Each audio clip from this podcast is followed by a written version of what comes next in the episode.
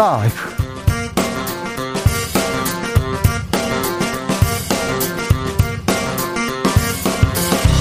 2022년 1월 7일 금요일입니다. 안녕하십니까. 주진우입니다. 걸어서 민심 속으로.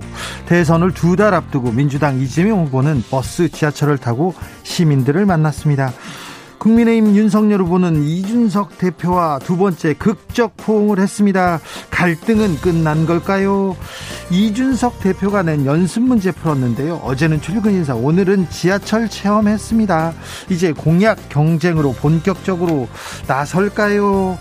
오름세탄 안철수 후보는 어찌 된 일일까요? 정치연구소 영앤영에서 분석해 보겠습니다. 문재인 대통령의 지지율 다시 오름세입니다. 박근혜 전 대통령 특별 사면이 긍정적인 영향을 미쳤다는 분석이 나오고 있습니다. 이런 가운데 노영민 전 청와대 비서실장 자유한국당 지도부가 박근혜 석방 반대했다 이렇게 주장했습니다. 당시 당 대표와 원내 대표였던 황교안 나경원 두 분 펄쩍 뛰었습니다. 친박의 대명사 조원진 우리 공화당 대표는 정치적 이익을 위해서 사면에 반대한 사람 인간의 틀을 탈을 쓴 악마다 이렇게 비판했는데요. 박근혜 변수가 어찌 될 것인지 조원진 대표 직접 만나 보겠습니다. 또 귀한 소방관 세 분을 잃었습니다. 문재인 대통령은 가슴이 메인다. 투철한 책임감 용기로 화마에 맞서다 순직한 세 분 소방관의 명복을 빈다고 위로했습니다. 이재명 후보는 국가가 소방관 안전 책임져야 한다고 했고요. 윤석열 후보는 안전만큼은 타협하지 않겠다고 목소리를 높였습니다. 더 이상 소방관들과 그 가족들이 눈물 흘리는 그런 나라는 되지 않아야 될 텐데 소망해 봅니다. 생애 마지막까지 자신을 희생한 고인들의 명복을 빌겠습니다. 나비처럼 날아 벌처럼 쏜다. 여기는 주진우 라이브입니다.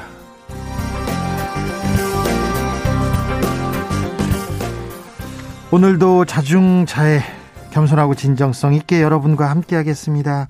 2022년 한 주가 지나갔습니다. 아, 올해 일주일 어떻게 보내셨습니까? 계획대로 잘 돼가고 있지요? 믿고 있습니다. 국민의힘은 내용과 분열 그러다 화해 포옹을 이어갔습니다. 냉탕 온탕을 오갔는데요. 윤석열 후보 이준석 대표와 격한 포옹 어떻게 보셨습니까? 민주당은 소확행 공약 내놓고 있습니다.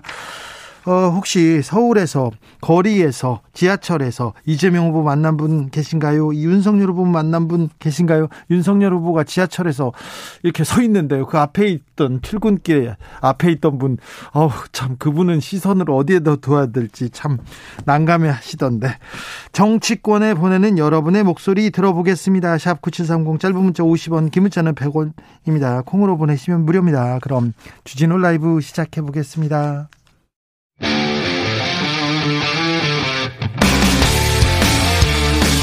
탐사보도 외길 인생 20년. 주 기자가 제일 싫어하는 것은?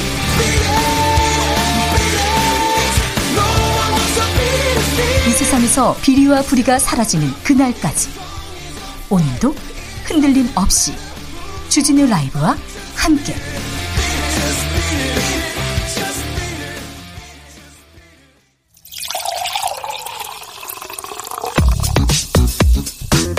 진짜 중요한 뉴스면 쭉 뽑아냈습니다. 줄 라이브가 뽑은 오늘의 뉴스 주스. 정상근 기자 어서 오세요. 네, 안녕하십니까? 한 주 잘 보내셨습니까? 네, 잘 보내고 이제 금요일이 됐습니다. 네, 새해 복 많이 받고 계십니까? 네, 네. 더 받아야 됩니다. 좀 나눠 많이 받으십시오. 네. 네. 코로나 상황 어떻게 되고 있습니까? 네, 오늘 코로나19 신규 확진자 수는 3,717명입니다. 3,700명대. 네, 어제보다 400여 명 정도 줄었고요. 지난주 금요일에 발표된 확진자 수에 비해서는 1,150명 정도 적습니다. 확실히 감소세는 맞습니다. 네, 2주 전과 비교해 보면 2,500여 명이나 적은데요. 네. 어, 위중증 환자 수도 300, 839명으로 계속 감소세를 보이고 있습니다. 병상도 지금 넉넉히 확보하고 있어요. 네, 전국의 병상 가동률은 54.8%, 수도권은 55.3%입니다. 네. 사망자는 45명이 나왔습니다.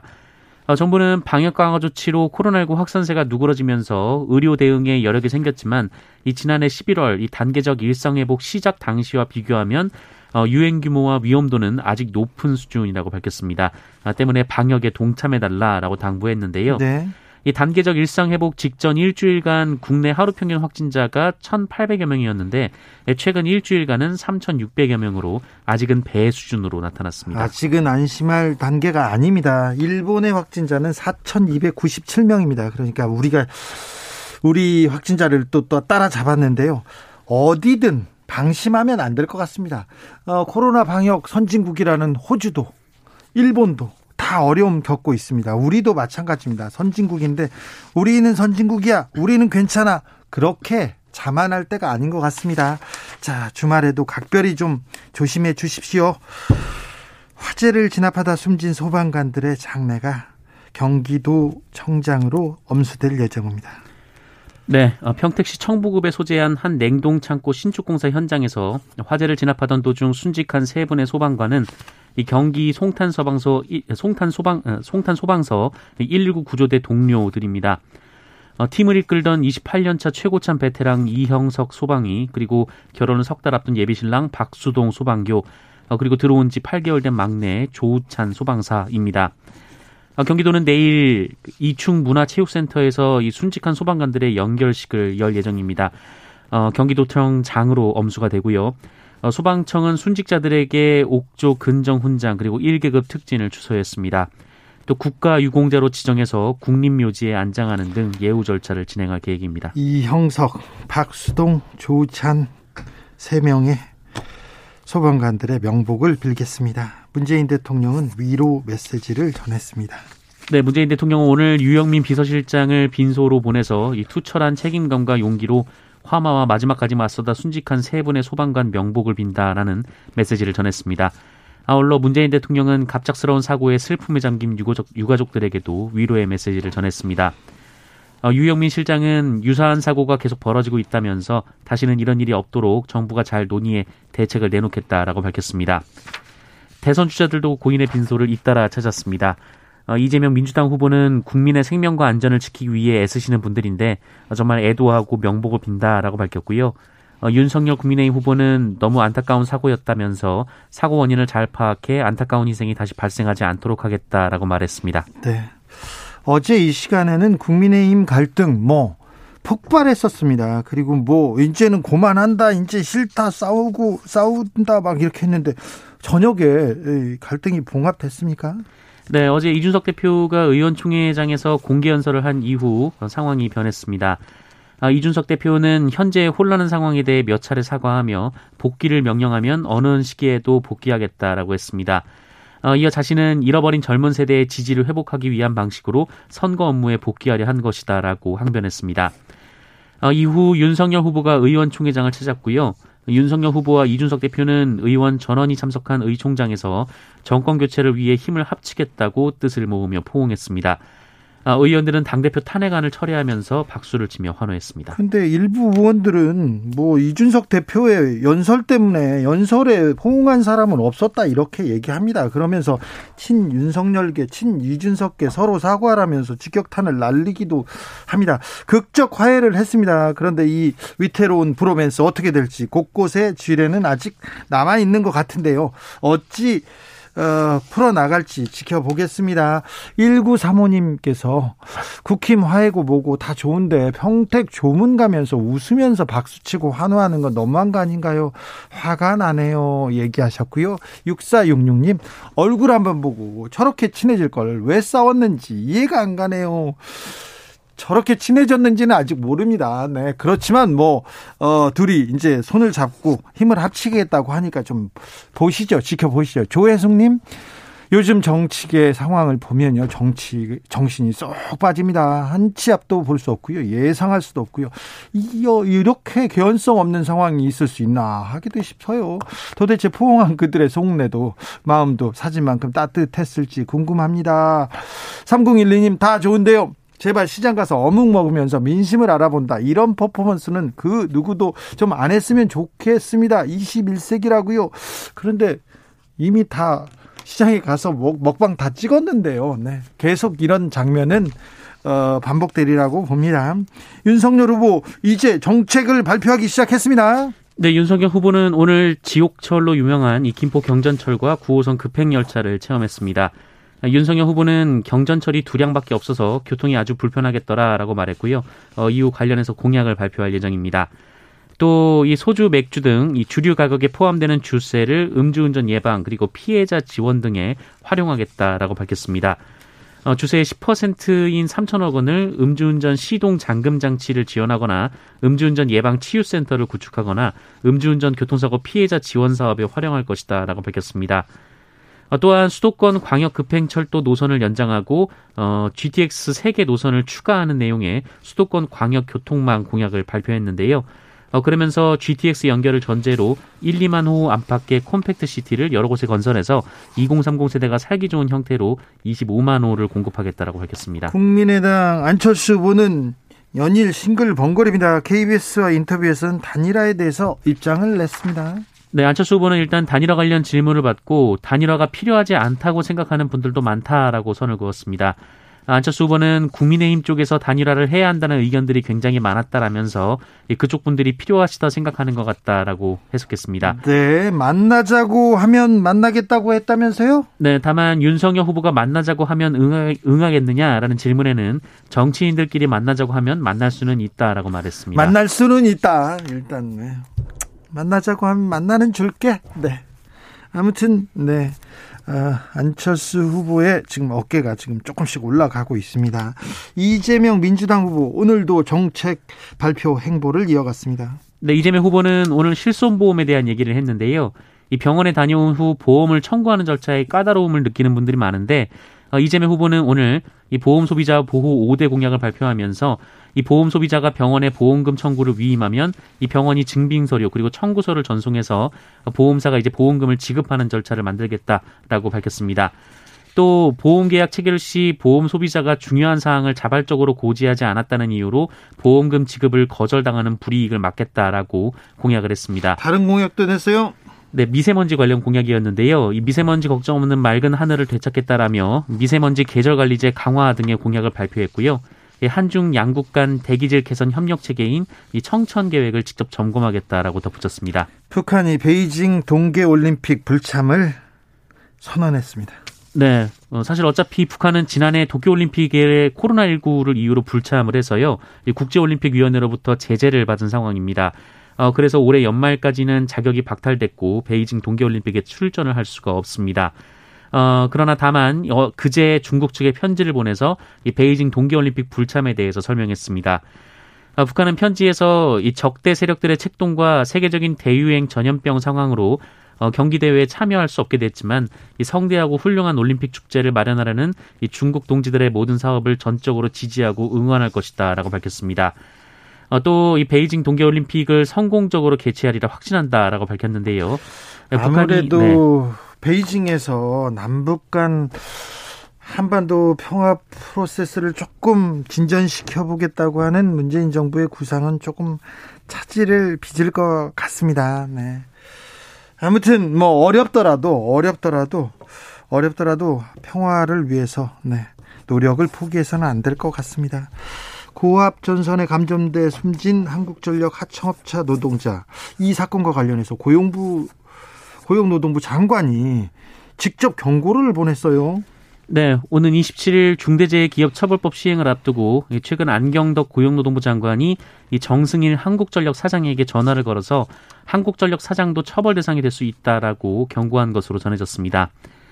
안경덕 장관은 새해 첫 기자단 간담회 자리에서 이 정승일 사장과 통화한 사실을 공개했는데요. 예, 앞서 한전 하청업체 노동자 김다운 씨가 지난해 11월 이 전봇대에서 작업을 하다 고압 전류에 감전돼 사망했고 어, 이 과정에 안전 수칙이 제대로 지켜지지 않은 것을 한국전력이 알고 있었다라는 의혹이 제기된 상태입니다. 예. 어, 노동부 장관이 이 공기업 사장에게 직접 처벌 대상이 될 수 있다라고 경고한 건 이례적인데요. 예, 한국전력은 지난해에만 8명이 사고로 숨져서 공공기관 가운데 사망, 사고 사망자 최다를 기록하는 등 대형 사고가 끊이지 않았습니다. 장관이 공기업 사장한테 직접 경고한 거 이례적이라고 보이기는 하지만 안경덕 장관 그리고 이 정부의 앞으로 앞으로의 그 방향을 보여주는 것 같아서 아, 안경덕 장관의 메시지는 굉장히 울림이 클 것으로 보입니다. 네. 개인적으로는 네, 잘했다고 생각합니다. 잘하셨다고요. 네. 법원이 성소수자 부부의 건강보험 피부양자 자격 인정 소송. 성소수자도 이렇게 인정해달라 이렇게 소송을 냈는데 패소 판정을 내렸습니다. 네, 서울행정법원은 오늘 이 소성욱 씨가 건강보험공단을 상대로 제기한 이 보험료 부과처분 취소 소송을 원고 패소로 판결했습니다.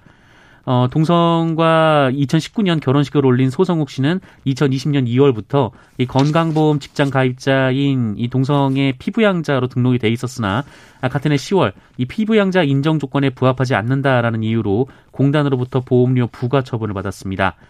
아, 이에 소성욱 씨는 실질적으로 혼인 관계인데도 동성이라는 이유만으로 이 건강보험 피부양자 자격을 부인하는 것은 피부양자 제도의 목적에, 목적에 어긋난다라면서 행정소송을 냈는데요. 어, 재판부는 민법과 대법원, 헌법재판소의 판례 그리고 우리 사회의 일반적 인식은 어, 혼인은 남녀의 결합을 근본 요소로 한다라고 판단하며 어, 이를 동성 간 결합까지 확장해 해석할 근거가 없다라고 했습니다.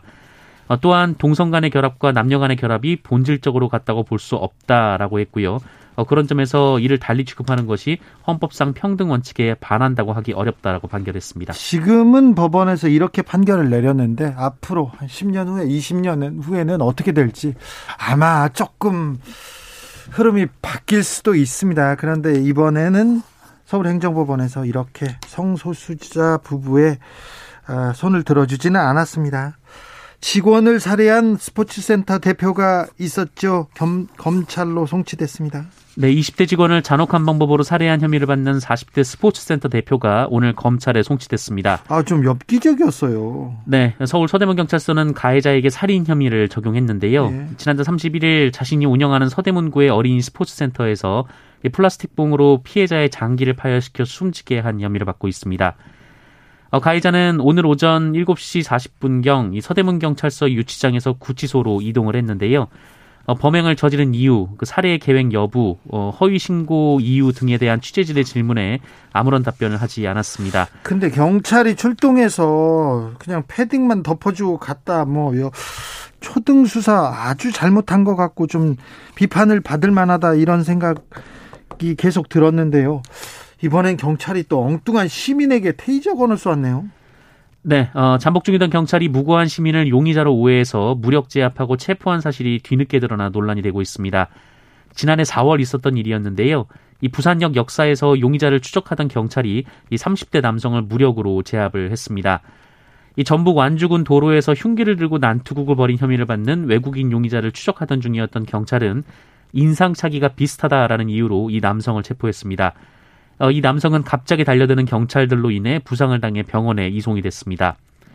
어, 이 남성은 사건을 국민신문고에 접수했는데요. 이 경찰이 피의자 체포 기본 수칙인 미란다 원칙을 고지하지 않았고 테이저건까지 사용했다라고 밝혔습니다. 어, 이에 경찰은 용의자를 급박하게 추적하는 과정에서 벌어진 일이라면서 어, 사과를 했고 손실보상 제도에 따라 보상 절차를 안내했다라고 해명했습니다. 사과해야죠. 그리고 또 인권을 굉장히 심각하게 침해했고 또 폭력까지 썼기 때문에 보상해야 됩니다. 네. 보상해야죠. 네. 사과해야 됩니다. 더. 주스 정상근 기자와 함께 했습니다. 감사합니다. 고맙습니다. 4033님께서 삼가 고인의 명복을 빕니다. 살아계신 소방관의 트라우마 치료도 기원합니다. 네. 어, 소방관 그리고 가족들에 대한 트라우마 그 부분에 대해서도 좀 국가에서 신경을 좀 썼으면 합니다. 8271님, 다 필요 없고요. 그냥 이준석 대표가 부럽네요. 맨날 이름 앞에 젊은이 붙지 않습니까? 비슷한 또래인 저는 벌써 나이가 이렇게 됐냐고 부정적인 말을 듣는데 어린이나 젊은이라는 수식어가 항상 붙는 이준석이 부럽네요. 아, 그런 생각도 하셨군요. 1509님, 내 나이 70 넘어서 가장 큰 선물은 문재인 대통령님이 박근혜 전 대통령님을 사면한 겁니다. 그러니 당연히 지지율은 올라야 합니다. 아, 그렇게 생각하십니까?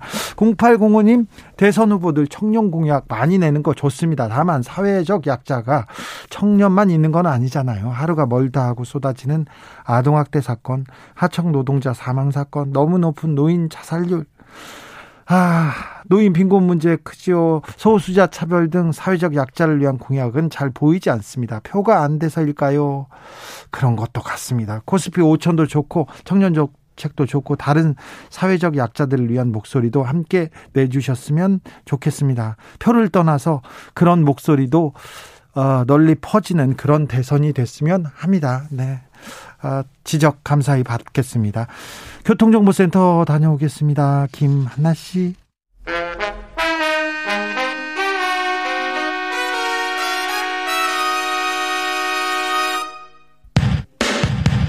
주진우 라이브 돌발 퀴즈.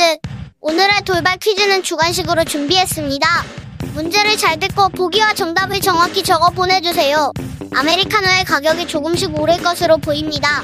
가장 큰 이유는 커피 원두의 가격 상승인데요. 최대 커피 생산국인 이 나라에 가뭄과 냉해 피해가 심해져 원두 수확량이 급감했기 때문이라고 합니다. 자, 여기서 문제 드릴게요. 세계 제1의 커피 생산국이자 수출국으로 남아메리카 중앙부에 있는 이 나라는 어디일까요? 보기 드릴게요. 1번 브라질, 2번 몰디브. 다시 한번 들려드릴게요. 1번 브라질, 2번 몰디브. 샵 9730 짧은 문자 50원 긴 문자는 100원입니다. 지금부터 정답 보내주시는 분들 중 추첨을 통해 햄버거 쿠폰 드리겠습니다. 주진우 라이브 돌발 퀴즈 월요일에 만나요.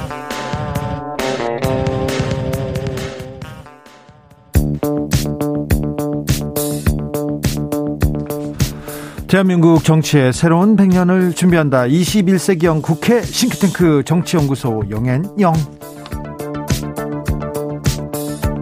정치권에 보내는 비대면 정치 컨설팅 오늘도 뜨겁게 분석해 보겠습니다. 정치는 데이터다. 정치는 과학이다. 박시영 윈지코리아 컨설팅 대표 어서 오십시오. 네, 반갑습니다.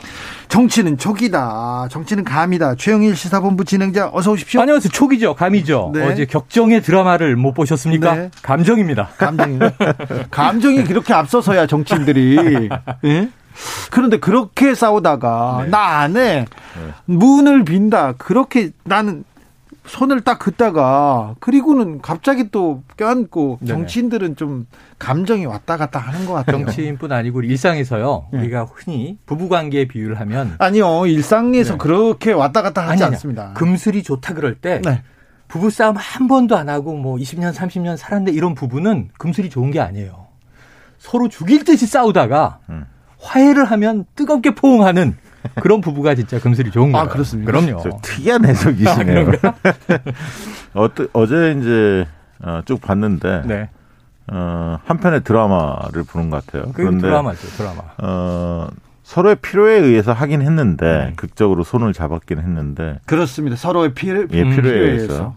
그런데 왜냐하면 이준석 없이 윤석열 혼자 힘으로 헤쳐나가기에는 굉장히 어렵고 결국 2030이 많이 떨어져 나갔기 때문에 안철수 후보 지지로 어, 이준석에 대한 필요가 있었고요. 이준석, 이준석 대표도 이준석 음. 대표도 막다른 코너에 몰렸죠. 그렇죠. 탄핵안이 나왔으니까. 뭐 당원들 대부분이 어, 윤석열 책임보다는 이준석 책임이다. 이렇게 어. 이제 당원들 당내에서는 어, 당내에서 이렇게 평가를 받고 있고 의원총회에서도 압도적으로 쫓아내라 이런 의견이 네, 격앙돼 있었기 네. 때문에 그리고 좀 발언들의 빌미를 준 발언들이 상당히 많았죠.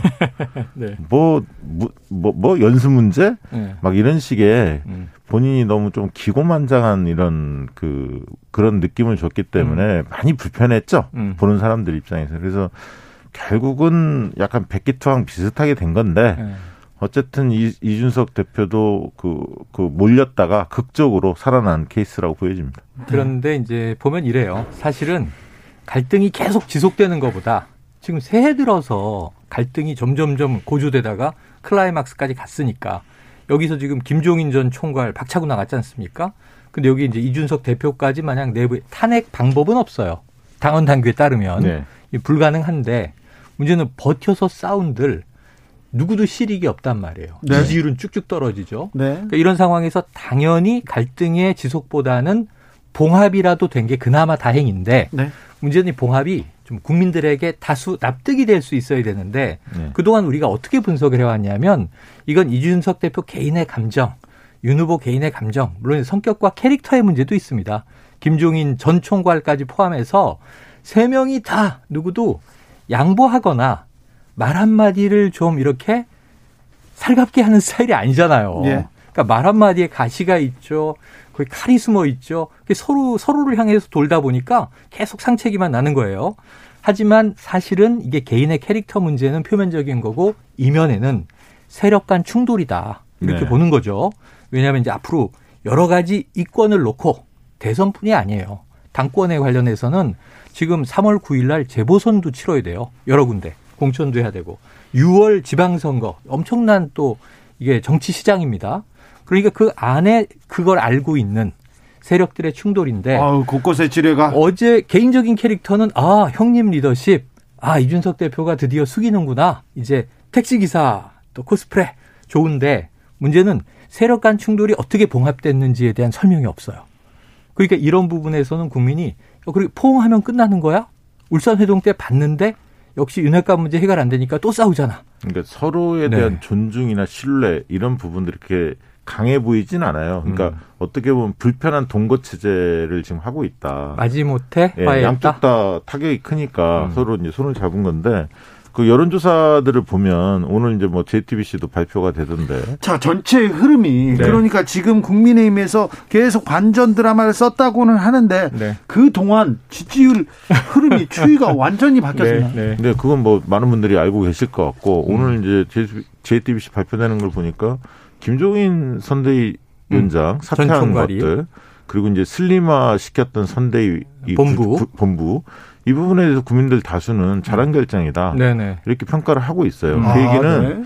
저도 그렇게 봤거든요. 그러니까 최악을 피하고 아무것도 안 되는 구조에서 어. 차악 정도는 선택한 어. 오히려 김종인 선대위원장 그게 김종인 선대위원장의만의 책임은 아니었죠. 후보 본인의 책임도 컸고 주변 참모 그룹도 문제가 있었고 선대위 음. 구조도 문제가 있었지만 네. 이준석 대표의 문제도 있었죠. 어쨌든 최악 국면에서 김종인 선대위원장이 오히려 나감으로 인해서 심기일전하고 뭔가 뛰겠다라는 어떤 상징을 좀 보여줬고 네, 네. 선대위 쇄신안에 대해서 그날 보여줬던 음. 윤석열 후보의 모습은 기존의 모습보다는 어, 질의응답 과정에서 음. 국민들 음. 목소리를 좀 듣겠다 네, 네. 비판받는 지점이 어딘지를 음. 본인이 좀 설명을 했어요. 쇄신안 발표 어, 그래서 때. 어 조금 음, 좀 달라질 수도 있겠구나라고 하는 시그널을 기대감. 줬다는 측면에서는 음. 저는 그, 그 대목 자체는 긍정적으로 보는데 문제는 지금 이준석 후보 대표하고 음. 손을 잡았지만 떠난 2030이 음. 지금 최근 조사에서 보면 20대에서는 이재명 후보와 안철수 후보 간의 각축전이고 윤석열 후보는 3위권으로 완전히 밀려났거든요. 음, 음. 그러면 이제 그 떠난 과연 윤석열 후보의 지지 이탈층이 돌아올 수 있는 거냐? 이준석 음. 대표가 열심히 뛰면 어, 그런데 그 이준석 대표가 뛴다고 돌아올 것 같지는 않고 윤석열 후보가 과연 달라진 모습을 보여줄 수 있냐. 이게 키포인트 음. 같은데 그 달라진 모습 중에 하나는 핵심은 뭐냐. 능력과 자질 측면이에요. 음. 그 부분을 과연 보여줄 수 있느냐의 게임이 아닌가. 네, 저는 네. 좀 그렇게 보고 있어요. 저는 능력과 자질이라기보다 간단한 비유를 드려볼게요. 그 정치 소비자인 우리 유권자, 국민들이 이 상황을 보고 있어요. 옛날엔 정치권에서 막 이벤트들이 벌어지면 우리 컨벤션 효과 얘기도 했지만 어 잘하네 어 못하네 이렇게 이제 이 관전을 하면서 입장을 개입시키는데 문제는 지금의 정치 소비자는 되게 분위기가 싸늘하다고 봐야 돼요. 식당에 왔어. 국민의힘 식당에 와서 이 집 음식은 메뉴가 어떤가?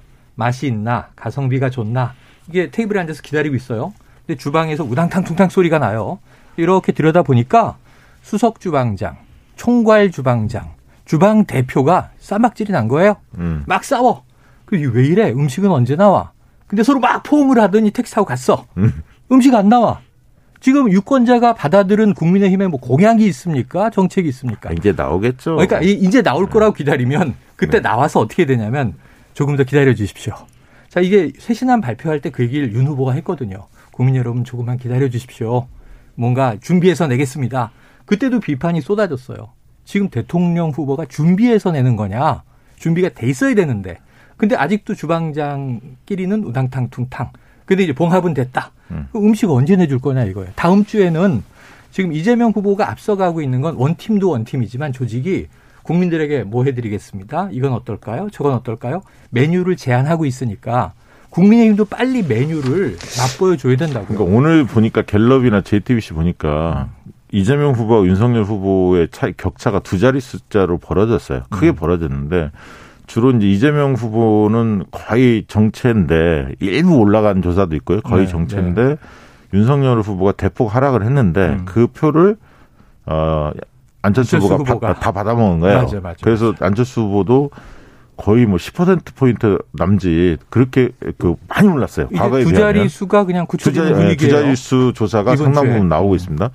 그래서 이제 안철수 후보에 대해서는 많은 사람들이 꺼진 불인 줄 알았어요. 네. 근데 불씨가 살아 있었고 음. 윤석열 때문에 활 타고 네, 타고 있습니다. 그래서 앞으로 과연 상강 체제로 이 뛰어 오를 수 있느냐? 음. 아, 그리고 후보 단일화 국면이 또 굉장히 현실 가능성이 있어 보이고 안철수 후보 단일화는 어떻게 될까요? 그거는 잠시 후에 자세히 좀 네. 다루겠습니다. 8929님, 허, 최영일 평론가 네. 부부금술 참 이상하게 해서 아, 얘기합니다.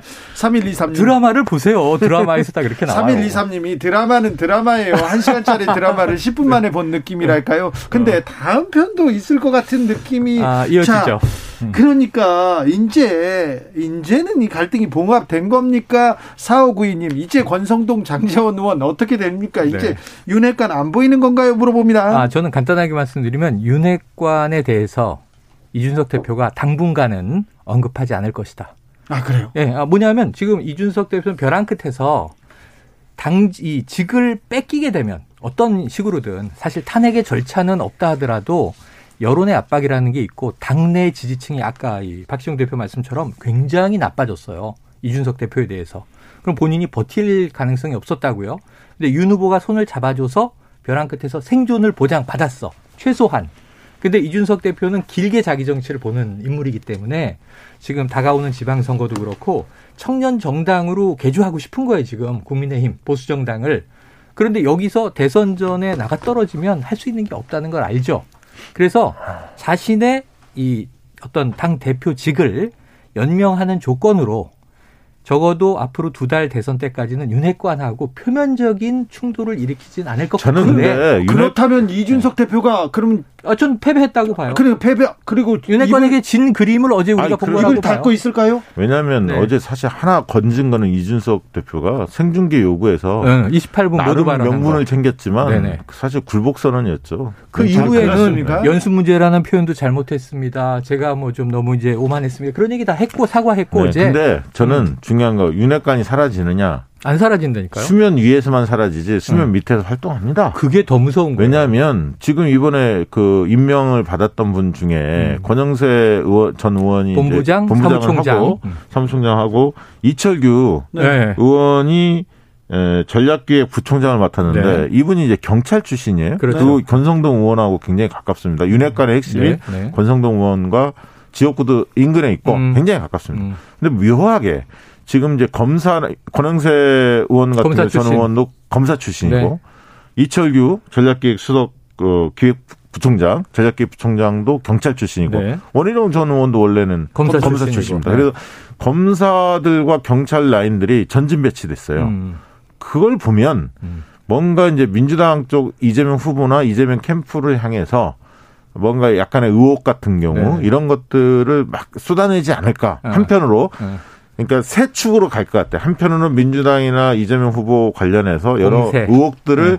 집중적으로 제기하면 네거티브 선거전으로 몰고 갈 가능성이 있다. 음. 저는 좀 그렇게 보여지고 네. 또한 측에서는 안철수와의 단일화를 정교하게 어떻게 만들 거냐 음. 고민을 할 것 같고요. 세 번째는 2030을 좀 다시 끌어들이기 위한 나름대로 좀 겸손하면서 음, 여러 가지 스키, 어, 스킨십도 하고 이런 공약들도 내고 소통 행보를 강화하지 않을까 그세 음. 가지가 점쳐집니다. 박시영 대표님, 음. 최영일 평론가께서 이제 이준석 대표는 대선 때까지는 좀 조용히 입을 어, 담을 것이다 이렇게 키로 갈 거예요. 아니 본인이 근데 운전대를 잡았잖아요. 네네네. 대선 운전대를 내가 잡겠다는 아. 상징적 표현이란 말이죠. 또 갈등이 일어나진 않겠죠 윤석열. 갈등은 있을 수 있는데 뛰쳐나가기는 쉽지는 않을 겁니다. 이번에는 뛰쳐나가는 순간 이준석 대표의 정치적 생명이 굉장히 위험하죠. 자, 한 번 더 이런 일이 벌어지면 사퇴하겠다. 세번 그 가출하면 가, 네, 가출하겠다. 원래 삼진아웃도 있잖아요. 네. 네. 그대 그대 그 대신 이제 가출을 안 한다는 의미로 지금 당사에다 침대 놔달라 그랬죠. 그런데 숙식하겠다. 그런데 중요한 것은 서로 신뢰하느냐 문제예요. 음. 지금은 서로 필요에 의해서 손을 잡았지만 네. 가슴 깊게 서로 신뢰한다는 느낌은 사실 안 들어요. 그동안 음. 오고 간 말들이나 이런 거 여러 가지 봤을 박시영 때는 박시영 대표가 지금 필요라는 단어를 몇번 네, 강조합니다. 맞아요. 그렇습니다. 필요에 의한 관계입니다. 그러면요 여기서 하나 더 물, 음. 묻고 갈게요. 김종인 전 위원장은 그럼 음. 가만히 있을까요? 아. 저기 윤석열 후보를 응원할 그분은요 가만히 있는 것을 못 견뎌하시는 분이에요. 그렇지. 약간 언론에 자기가 많이 든, 뭐 다뤄지는 것을 굉장히 즐겨 하시는 것 같아요. 그렇죠. 그래서 뭐 사무실 개인 갖고 있지 않습니까? 네, 맞아요. 거기 나오면 또 기자들이 늘 네, 포진한 네, 돼 있고 그렇죠. 가끔 또 언론에서 부르겠죠. 음. 그러면서 이제 훈수를 줄 겁니다. 네.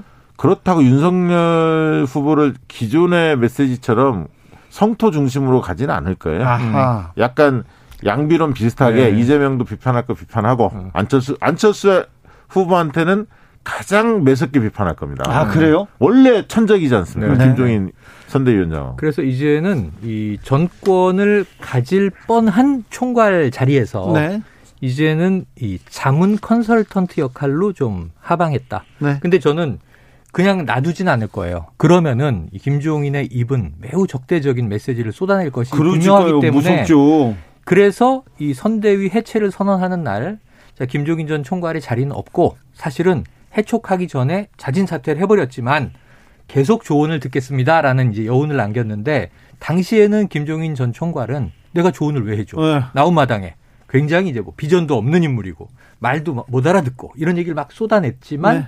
사실 지금 이준석 대표의 역할을 보고 있었는데 서바이벌을 했단 말이에요.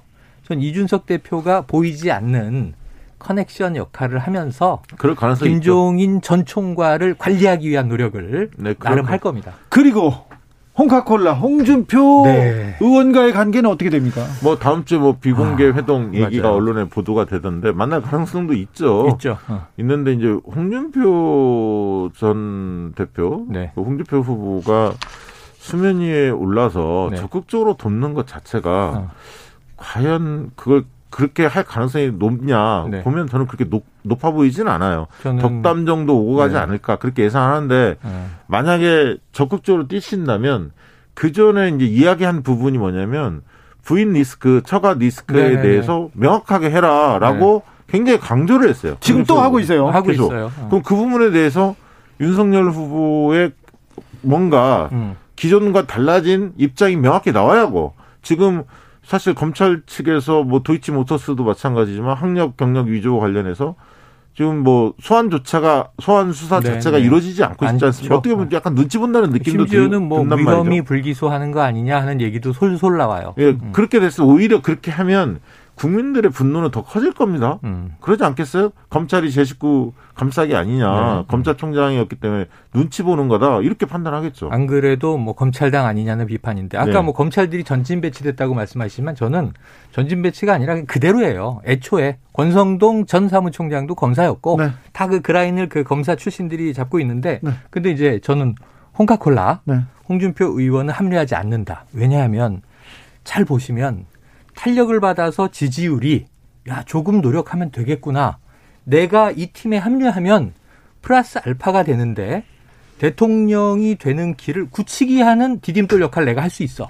그래야 자기가 빛나는 거예요. 그렇죠. 지금 지지율이 하락하고 있는데 왜 들어갑니까? 제가 홍준표 의원이면 정치적 계산을 하면요. 지금 들어가면 여차하면 공멸이에요.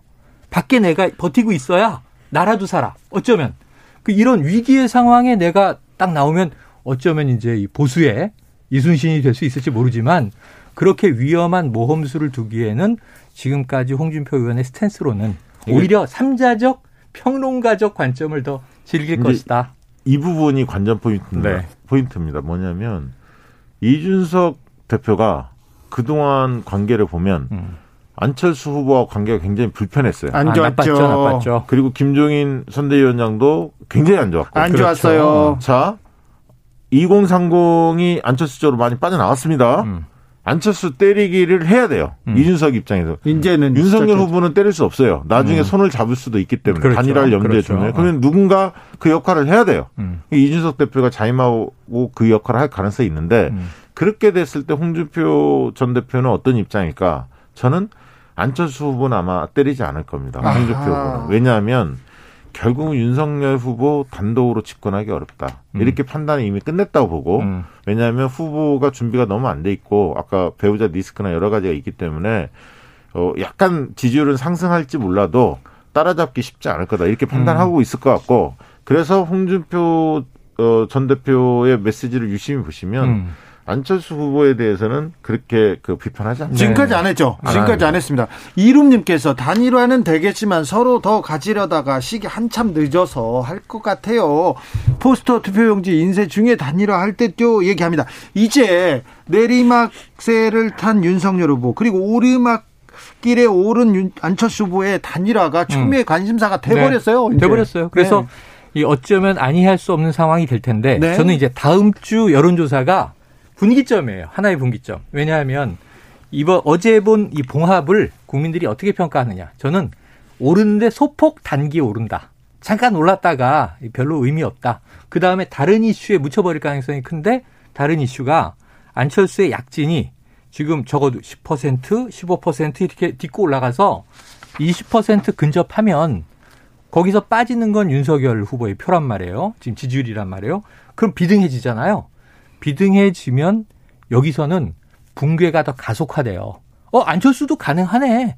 20까지 올라가네. 그럼 20까지 갔으면 30 못 찍을 한 법 없네. 근데 지금 호감도 비호감도 비교를 해보면 못 찍습니다. 안 후보가 훨씬 유리해. 음. 그래서 전 안철수 19, 20%의 모든 게 달려 있다. 그래요? 아니 그러니까 호감도로 보면 약간 추가 상승 여지는 분명히 네. 있어요. 안철수 후보가. 아 그래요? 더 네. 오를까요? 네. 조금 올라가. 조금 왜냐하면 2030 음. 여성층이나 이런 쪽에서 네. 여성층에서 조금 더 오를 가능성이 있어요. 있다 보여지는데 아까 얘기했듯이 초반에는 지금 이준석과 어쨌든 봉합을 했기 때문에 음. 윤석열 후보도 조금 상승 여지가 있단 말이에요. 그렇죠, 그렇죠. 그러면 안철수 후보가 단계 더 뛰어오르기 쉽지는 않아요. 일단은 추락이 네, 정지하면 정, 네, 네, 딱 그렇죠. 멈춰 있는 상태에서 아. 다음 주에 그냥 비, 지, 이번 주하고 네. 비슷한 양상을 보일 가능성도 있고 어 그렇게 봤을 때 어, 안철수 후보는 지난 서울시장 재보궐선거에서 단일화 과정을 너무나 잘 알거든요. 이게 그렇지. 디테일의 디테일의 그 협상 전략에 따라서 어마어마하게 차이가 하나 있고요. 음. 그 모수를 뭘로 잡냐, 전 국민을 음. 대상으로 할 거냐, 아니면 민주당 지지층만 빼고 나머지를 그렇죠. 잡을 거냐. 아마 어. 이거 기싸움 팽팽할 그렇죠. 거고요. 두 번째는 실제 단위화에 들어가잖아요. 그럼 여론조사를 돌리 돌릴 수밖에 음, 없지 음, 않습니까? 그렇죠. 그럼 날짜 공개가 돼요. 음. 그러면 어떤 현상이 벌어냐 이런 대형 이벤트의 네. 경우에는 네. 조직 총동원 조직이 총동원되고 그렇죠. 뭐 착신하고 난리가 아닙니다. 그렇죠. 네. 특히 이제 뭐 휴대폰 가상번호를 한다면 적극적으로 전화 받아라 동냐면 음. 안철수 후보가 4에서 5% 포인트는 무조건 진다고 봐야 돼요. 네. 음. 그 조직세 조직력 때문에 왜냐하면 그 안철수 후보를 지지하는 분들은 정치에 관심이 없는 분들이 상대적으로 제법 있어요. 음. 무당파적 성격을 갖고 있는 분들이. 음. 그래서 그렇게 전화에 적극적 응대를 상대적으로 덜합니다. 국민의힘 쪽이 훨씬 세다고 봐야 하고요. 그렇게 보면 안철수 후보가 여론조사상 뭐 전국민 대상으로 하든 아니면 뭐 민주당 지지층을 제외하든 음. 어쨌든 협상에 있어서 한 5%포인트 음. 이상은 높은 상태에서 단일화를 해야 안철수 후보가 승산이 있지 음. 그렇지 않을 경우에는 윤석열 후보가 될 가능성이 더 높은 게 현실적이에요. 어, 그 말에 동의하면서 음. 이게 올해 좀 제가 다르다고 보는 건 뭐냐면 주변의 보수 성향 지지층이나 혹은 이제 뭐 심지어는 국민의힘 당원이나 이런 입장의 이야기를 모아보면 제가 좀 놀란 게 뭐냐면 지금 윤석열 후보 교체론 심지어 70%에 육박했다. 이게 어디서 나온 거냐면 당내에서 나온 거예요. 그러니까 지지층에서 나온 거야. 민주당 쪽에서 막 흔들려고 아 윤석열 내려가야지 교체해야지 이렇게 분위기 잡는 게 아니고 당내에서 어제 이 화합이 이루어졌는데 가장 비판적인 게 민주당이 아니에요. 민주당 주권 지지자들까지 강 건너 불구경하면서 야, 이게 거의 갈등이 더 갈 줄 알았더니 봉합이 됐네? 네. 그러면은 다시 올라가고 우리 후보랑 싸우는 거 아니야? 준비해야지. 이게 민주당 태세고 당내 여론 중에 강성보수 지지층이 윤석열 후보 실망이다.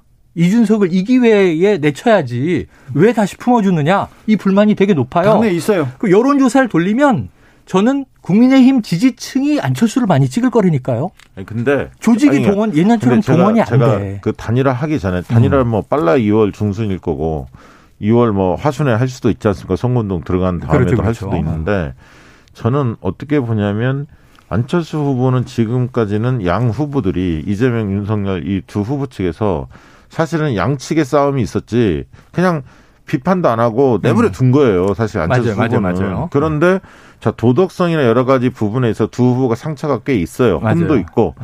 네. 안철수 후보는 상대적으로 그런 부분이 덜하단 말이에요. 그 네. 그 부분이 깨끗하게 보이는 측면은 있지만 네. 정치적 때는 가장 많이 묻었습니다. 안철수 음. 후보가 음. 10한 2년 동안에. 네. 윤석열 이재명 후, 후보의 정치적 때보다는 안철수 후보가 그런 부분이 많이 묻어 있거든요. 음. 갈짓자 행보도 했고 뭐. 숱하게 손도 잡았다 실수, 실패도 하고 파격 행보 등 아, 저는 저는 그 등등. 그 부분을 네. 아직은 네. 양 후보나 양 정당이 본격적으로 네거티브를 안 해서 음. 그냥 프리 상태로 있기 때문에 지금 올라온 거지. 나중에 이게 본격화 되잖아요. 네. 뭐 안철수는 뭐가 다르냐고 음. 이런 얘기들이 나오기 마련이다. 저는 그렇게 음. 봐서. 음. 어느 정도는 올라갈 가능성이 있다 고 보는데 네, 말씀하신 네. 호감도 때문에 그 이상을 돌파하기에는 지금 그리고 의석수가 세석인데 단독 집권도 불가능하고 그다음에 그 국민의힘과 단일화 한다 하더라도 이게 국정이 안정적으로 운영될 수 있는 음. 건가에 대한 국민들도 고민이 됩니다. 안철수 후보에게 좀 이게 컨설팅을 해드린다면 비대면 컨설팅은요. 트로이 목마 작전을 써야 돼요. 트로이 목마라. 네, 뭐 당대당 뭐 외곽에서 그냥 동등하게 하겠다. 지금 계속 그런 얘기를 하는데 서울시장 재보선 때 차라리 선합당을 해서 국민의힘 안으로 흡수돼 들어가서 내부 경선으로 끝까지 올라가면 훨씬 흥행 효과가 컸을 텐데 물론 물고 뜯는 이제 여러 가지 두려움 때문에 들어가지 못했고 끝까지 갔으리란 보장은 없으나 통합도 네. 나중에 통합 얘기가 단일화할 때 또 나오잖아요. 음. 결정권 누가 갖고 있습니까? 이준석 당 대표예요. 그렇지. 후보가 아니야 윤석열 후보가 이준석 당대표는 안철수와 몸이 섞이는 거 싫어합니다. 지금 지금부터 이제 안철수 후보를 때리기 시작하겠죠. 어, 당연히 때리죠. 네. 그 시작했다라고 볼 수도 있고 그래서 저는 M&A 당하고 네. 내부에서 투쟁을 해서 권력을 뺏어오는 것이 유일한 방법이다. 아, 그럼 아, 당대당으로 선거 국면까지 가면 통합을 어렵죠. 하면 쇼킹하긴 한데. 음. 안철수 노선이라는 게양 음. 기성정당을 비판하면서 홀로서기가 음. 그, 래도 그런 기성정당을 싫어하는 층한테는 음. 나름대로 울림도 있고 지지를 받을 이유도 있었어요. 음. 그런데 전격적으로 대선 먹기 위해서 통합을 한다? 그 전에 통합이 김종인 위원장이 뭐 반대하고 뭐 그 전에도 안 됐는데, 안 됐는데 예, 대선 코앞에 두고 통 합한다? 그건 코미디죠. 어, 그거 쉽지 않을 텐데. 그런데요. 지금껏 윤석열 후보하고 이준석 대표가 싸워가지고 네. 이슈를 독점했어요, 사실. 맞아요, 맞아요, 맞아요. 근데 이제 앞으로 윤석열 후보, 안철수 후보가 이 또 경쟁하면서 이슈를 네. 독점하게 될 네, 수도 네, 네. 있는데 그렇죠. 그러면 이재명 후보는요 계속 지금 공약을 내고 있는데 음. 이거 그 이재명 후보한테는 어떤 이제 이제는 잘 보시면 TV 토론을 할 수밖에 없습니다. 할 수밖에 없어요. 왜냐하면 음. 윤석열 후보가 공개적으로 그렇게 표명을 했고 무제한 한다는 얘기까지 어, 한다고 나왔어요. 했고 음. 그러면 이제 방송사들이 그동안 미뤄놨던 것들을 하겠죠. 하기, 음. 하기 시작할 겁니다. 그러면 삼자 토론이 있을 수도 있고요. 최소한 어, 심상정 후보까지 사자 토론이 있을 수도 있고 양자 일대일 토론도 어떤 데는 그게 더 재밌겠다 네. 싶으면 부를 수도 네. 있을 겁니다. 그러면 그 이슈가 이제 TV 음. 토론을 중심으로 형성될 수밖에 없습니다. 그런가요? 그래서 토론이 1월에 시작될 수밖에 없는데 네. 지금 이제 다음 주면 이미 1월 중반이니까 네. 1월 중반 혹은 후반에 TV 토론이 시작되면 적어도 안철수 후보가 지금 5% 이상이니까 최소한 3자 토론은 열릴 수밖에 없는데 요렇게 시작이 되면 이 단일화에 대해서 안 후보와 윤 후보가 입장을 얘기한다고요. 그리고 나서 이게 토론이 한 서너 번 진행되면 2월에 본인이 던진 말이 덫이 네. 그래서 그것을 부인하면 그러니까 3자 토론이 되면 어떤 양상이 네. 벌어질까? 저는 예상이 돼요. 네. 윤석열 안철수 두 후보가 집중적으로 이재명 후보 공격하는 공격도 하고 질문도 그쪽으로 갈 거예요. 네. 그러면 네. 이재명 후보의 발언 시간은 훨씬 더 늘어납니다. 그렇죠. 그걸 어떻게 잘하냐 못하냐의 게임이지 맞아요. 스포트라이트는 어떻게 보면 이재명 후보가 맞아요. 받을 수도 있어요. 그렇죠. 네. 이재명 후보가 피할 리 없습니다. 자, 그러면요. 대선 막판 남은 변수 또 뭐가 있습니까? 아. 하나씩만 짚어주세요. 지금 하나 정말 남아 있는 게 단일화가 있고요. 그다음에는 아니요 정책과 공약이에요. 네. 지금 예를 들면 이재명 후보는 정책과 공약이 일부 나오고 있는데 물론 대선 직면해서 공약집이 나오고 이게 뭐 몇 대 과제 몇 대 이제 공약해서 나오겠지만 지금 현재 핵심 얘기가 던져야 돼요. 그러니까 이재명 후보는 지금 기본 공약 간다 이 얘기하고 있고 뭐 국민 재난 지원금 심지어 탈모 지원 그런데 문제는 지금 국민의힘은 공약이 아직 별로 안 보여요. 메뉴를 빨리 준비해서 컨텐츠를 내놔라. 이게 변수입니다. 마지막 변수는요? 저는 뭐 사실 그 지금 변수는 오히려 네거티브 변수가 제일 셀 것 같아요. 그렇죠. 네거티브 또 있겠죠? 네. 시작되겠죠? 네. 1월에 터집니다. 터집니까? 아, 1월에 쪽으로 터지죠. 터집니까? 양쪽 다 터질 거예요. 그래요? 네. 아직도 60일이 남았고 네거티브 아, 아직 네, 네. 본격적인 네거티브는 시작도 안 한 것 같습니다. 병참기지 문도 안 열었다. 자, 정치연구소 영앤영, 최영일, 박시영, 박시영, 최영일 두 분 감사합니다. 고맙습니다. 고맙습니다. 저희는 잠시 숨 좀 돌리고 6시 2부에서 박근혜 변수에 대해서 조원진 대표와 논해보겠습니다.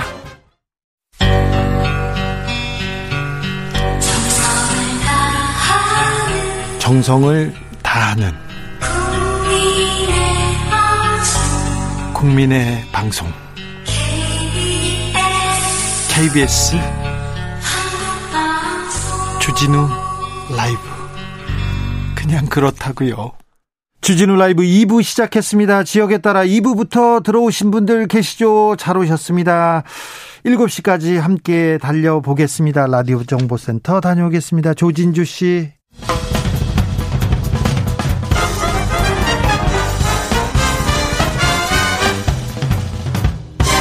훅 인터뷰. 모두를 위한 모두를 향한 모두의 궁금증 훅 인터뷰. 국민의힘 두 번째 내용은 격한 포옹으로 봉합된 듯 보입니다. 보입니다. 이제 변수는 야권 단일화 그리고 사면된 박근혜 전 대통령 마음에 있습니다. 출렁이는 이 대선 구도 가장 잘 알, 박심을 가장 잘 아는 조원진 우리 공화당 대표 대선 출마 선언했습니다. 모셔서 이야기 들어보겠습니다. 안녕하십니까? 반갑습니다. 네. 불사조 님께서 이재명 윤 조원진이 잡는다 토론하자 얘기합니다. 나다님께서 지금은 조원진이 태풍의 눈이다 이렇게 팬클럽들이 많이 오셨습니다. 이재명 후보가 네. 골목 대장 역할을 많이 하고 계시더라고. 아 그래요? 네, 오랜만에 동네에 이사 왔는 아보고 아이고 막 토론하자 토론하자 함 싸우자 이렇게 하는 건데 네. 뭐 대장동권이든 뭐든 이제 앞으로 우리 정치가 네. 어, 대통령 후보들이 네. A4 용지 없이 네. 한 다섯 시간씩 서가지고 네. 정문적 답 예. 이렇게 하는 구도가 좀 되면은 네. 많이 바뀔 거예요, 그죠? 동네 아가 그러면 이재명이고 이, 새로 이사 온 아가 윤석열이지. 아 그렇습니다. 그분들은 압니까? 어, 나도 아지 뭐. 아, 국민들이 볼 때는 나도 아지. 알겠습니다. 어, 저 박근혜 전 대통령이 사면됐습니다. 예. 어, 건강은 어떠십니까? 어, 사면 심의위원회에서 100% 동의를 할 정도로 아프시다. 네. 근데 이제 정신적인 문제는 없다. 뭐 영화 변호사가 혼자 접견을 하고 계시니까 네. 말을 잘 풀었습니다. 네. 이번에. 그래서 뭐 그 정도의 아픔이 이제 치료를 6주 이상 또 더 이상 해야 될 수도 모르지만은 해야 네. 될그 정도로 많이 아프시다. 뭐 그 정도로 알고 있죠. 설 연휴 즈음에 메시지를 내십니까? 어, 지금 6주니까 그게 설 연휴 지나서 아니겠어요? 네. 그때 건강이 괜찮으시면 나오시면서 네. 어, 국민에 대한 메시지를 안 내시겠습니까? 네. 어, 박근혜 전 대통령은 어디로 가게 되, 됩니까? 거처를 정하셨어요? 어, 뭐 대통령께서는 어디로 가시겠다고 말씀하신 것 같은데 네. 어, 어디 가신다 하면 또 시끄러워질 것 네네, 같아요. 아직은. 그래서 아마 저는 대강 좀 알고는 있는데 아, 정하기는 했으나 어, 발표는 나중에 나중에 뭐곧 하시게 되겠죠. 알겠습니다. 국민의힘 집안 싸움 뭐 국민의힘에서 계셨고요. 그 전진에 계셨고 잘 아실 텐데 어떻게 보고 계십니까? 제가 국민의힘 그 새누리당 전 새누리당 있을 때 네. 소위 말해 당서열 3위잖아요. 네. 소속 최고위원 했는데 어, 갈 때까지 갔다. 지금요? 어, 그래서 봉합했는데요. 봉합해도 뭐 따라잡기가 힘든다. 아마 억지로 억지로 야권 단일 후보 내고 뭐다 네. 이런 거 해가 국민들이 진정성을 좀 알아주고 해도 1, 2% 이길까? 네. 뭐 그러면은 질량률이 높다는 거 아니겠어요? 예. 그 책임들이 있겠죠. 당의 책임은 우선 후보가 제일 책임이 크고 예. 두 번째는 선대위. 네. 그다음에 당 아닙니까? 네. 뭐 후보는 당장에 본인이 안 물러난 다음에 방법이 없는데 선대위는 퇴출 대상들을 다 선대위에 넣어놔 가지고 네. 이번에 정리는 잘 했습니다. 네. 그다음에 당은 이준석 대표는 어차피 당원 당규상 못 쳐내요. 예. 못 쳐내면 은 밖에서 안에서 뭐 자꾸 사퇴하라 이런 건 안 되고. 근데 조원진 대표께서 이준석 대표가 당 대표에 당선되자마자 우려를 바로 표했어요. 뭐 어, 이준석 대표 되면은 어막막 막 얘기할 거다. 여기는 정치라는 것은 신선함, 청년 이런 것도 좋은데 네. 대단히 상황 판단이 중요한데 그래서 이준석 될 때 제가 얘기했어요. 정권 교체 끝났다. 아 그래요? 이준석 대표 때문에 정권 교체가 어려울 거다. 어려울 거라고 그때 얘기하셨어요. 네. 윤석열 후보는 어떻습니까? 윤석열 후보는 뭐 아무튼 현재로서는 네. 자격 미달이다 이래 보는 거예요. 저는 자... 그래서 여야 후보가 양당의 거대 양당이 후보를 냈지만은 둘다 후보 잘못 냈다 이렇게 보는 사람이고 그 중에서 윤석열 후보는 뭐 전공 교체하자는 게 60% 가까이 됐잖아요. 네. 지금 50% 초반으로 떨어졌고 저 본인 지지율도 한 20% 떨어졌어요. 네. 그건 원래 한 뭐냐 그러면은 오만했지. 네. 그냥 이래 가면은 전공 교체하고 자기 대통령 될 거다. 그리고 국민들은요 정치인들이 조금만 오만하면은 네. 바로 벼락을 내립니다. 벼락을. 그러면 국민의힘이 정권 교체를 하는 할 수 있는 길은 있습니까? 지난번에는 후보 교체가 답이라고 말씀하셨는데. 어, 뭐 25%에서 30% 박스에 묶이면은 네. 국민의힘 안에 내부에서 후보 교체론이 나올 거예요. 네. 그러면 후보 교체를 하지 않고 할 수 있는 방법은 어 전체 지금 뭐 찬밥도 막 가릴 때가 아니니까 네. 야권 전체 후보 단일화 작업이 들어갈 수밖에 없다. 지금 국민의힘의 이슈 전환도 후보 단일화 작업으로 이슈 전환을 할 수밖에 없다 이래 보는 거죠. 네. 아 그러면 단일화밖에 길이 없다. 지금 아, 이 그 국민의힘 그리고 보수의 핵심이라고 볼 수 있는 TK의 민심은 어떻습니까? 뭐 제가 20 12월 23일 날 갔다 오고 그러고 또 일주일 상간에 또 갔다 왔는데요. 한 3일 있다 왔잖아요. 네. 뭐 이탈이 2030 이탈이 문제가 아니고 거의 네. 다 이탈이다. 거기는 이탈을 해서 어디에 간다는 것보다는 이거 안 되겠는데 네. 하는 그런 거 있잖아요. TK도 TK에서 그래서 TK에 뭐 바티고 있는 게 지금 6, 70대라 네. 하는데 제 아는 친구들은 다 바뀌었습니다. 윤석열 안 된다고요? 이래가, 이래가 안 되겠다. 아. 그게 아무튼 정권 교체를 해야 된다는 건 아직 변화가 없어요. 네. 괜찮은데 이래 가지고는 안 된다. 그러면 음. 어떻게 해야 된답니까? 뭐 아무튼 윤석열이 대통령 되는 게 중요한 게 아니고 정권 교체하는 게 더 중요하다. 네. 윤석열 아니더라도 정권 교체할 수 있으면은 어, 방법을 찾아야 된다. 방법을 찾아야 된다. 방법이 있습니까? 있죠. 뭐 어, 지금 야권에 있는 후보들 네. 뭐 안철수 후보도 저래 뭐 요즘 좀 어깨 힘 들어가다가 좀 있으면 현실을 알게 되는데 네. 저 양반 맨날 시간을 놓치잖아요. 네. 시기를 적정한 시기를 자꾸 놓치는데 이번에는 안철수 후보가 좀 적극적으로 네. 어, 야권 단일 후보 구도로 들어와야 될 거예요. 네. 어, 시, 이번에도 뭐 시기 놓치면 안 되니까 야권 단일 후보 말고는 대답, 답이 없다 이러보는 거죠. 그렇습니까? 1719님께서 조원진 후보님도 후보 단일화 하십니까? 하신다면 누구랑 어떻게 윤 후보님이랑 하십니까? 저는 어 아무튼 국민의힘에 네. 네 가지 전제 조건을 달아놨어요. 예. 그런 전제 조건이 어 받아지면은 저도 뭐 단일화 구도에 들어가겠죠. 네. 7305님께서 국민의힘과 국민의당 그리고 조원진 님이 합당하시면 이재명 어, 제치지 않을까요? 이렇게 얘기합니다. 겨우 이길 겁니다. 그러면 이기면. 겨우 이깁니까? 지면은 네. 뭐5% 이상 질 거고 이기면은 겨우 이긴다. 아, 그래요? 다 합쳐도. 자, 그런데 어쨌거나 갈등을 어제 봉합하는 모습을 보여줬지 않습니까? 그러면 이제 앞으로는 이제 갈등이라는 게 사람 마음이 손잡고 포옹한다고 됩니까? 그 두 시간 전에 사퇴하라고 별별 욕을 다 하고 있었는데 네. 마음으로 봉합이 안 됐죠. 단지 하나 국민이 이제 무서운 거지. 예. 왜냐하면 벼락을 때렸잖아요. 네. 너 까불지 마 이랬잖아요. 네. 그러기에 윤석열 후보나 이준석 대표나 이제 아 국민이 무섭구나 하는 걸 알았으니까 네. 조금 낫겠죠. 그 전보다야. 싸우지는 않겠죠? 뭐 저끼리 술 마시면서 싸우겠지. 아 그렇습니까? 어, 노영민 전 대통령 실장이 실장이 야당이 박근혜 사면을 반대해서 못 해줬다 이런 주장을 했는데 저는 그럴 가능성이 높다고 봐요. 그래요? 아무튼 지금 황교안 당시 당 대표가 발끈했잖아요. 네. 저는 뭐 개봐야 당 대표, 원내 대표, 사무총장, 정책과장, 최고위 네. 이 사람들 개봐야 10명 안짝 아닙니까? 네. 그 중에 누가 있겠지. 네. 그 밝혀야 되지. 밝혀야 됩니까? 밝히면은 뭐 정기 은퇴 정도가 아니고 회오리가 붑니다. 회오리가. 그래요? 네. 이거 큰 변수가 될 것 같습니다. 엄청난 변수가 됩니다. 왜냐하면은 지금까지 많이 참아줬잖아요. 네. 근데 물론 뭐 노영민 실장의 노림수도 있다고 봐요. 그런데 그건 뭐 좌파에서 어떤 노림수를 쓰더라도 거기에 꼼짝 못하는 상황으로 했다 그러면은 그게 팩트면은 이건 사실이잖아요. 방법이 네. 없잖아. 네. 그래서 아마 이게 엄청난 영향을 미칠 거다. 네. 네. 뭐 박근혜 전 대통령한테 책상을 넣어주지도 않았었다 이런 얘기 그거는 맞는 얘기 그거는, 아닙니까? 그거는 하도 많이 들어가지고 네. 아무튼 그때 황교안 대표가 약간 정신이 없었던가 봐. 그래요? 자기가 뭘 하려고 자꾸 생각하니까 눈에 보이는 게 없겠지. 그래서 황교안 전 대표는 어, 대표 대표 그 선거에 나왔을 때 박근혜 전 대통령이 좀 음, 이건 아니다 이런 메시지를 보내기도 했죠. 아니 그보다는 아무튼 뭐 대통령이 탄핵 전국에서 그 대행이 뭐 시계 만들고 이라고 네.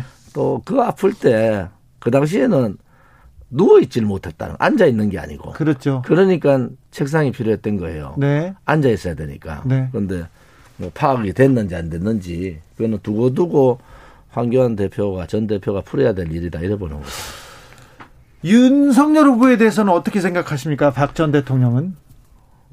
좋은 감정이 있으면 사람이 인간이 아니겠지. 감정은 안 좋죠. 그렇다고 박 대통령이 뭐 이재명 후보를 지지해라 이래는 않을 거예요. 네. 단지 하나 어, 윤석열 후보가 고민에 빠졌을 겁니다. 네. 제가 얘기하는 게 자꾸 사족 달지 마라. 앞에다가 소임기간에 공직자로서 그런 얘기 하지 말고 진솔되게 사과하는 게 네. 그게 다가가는 건데 아무튼 윤석열 후보가 끝까지 갈지 모르겠어요.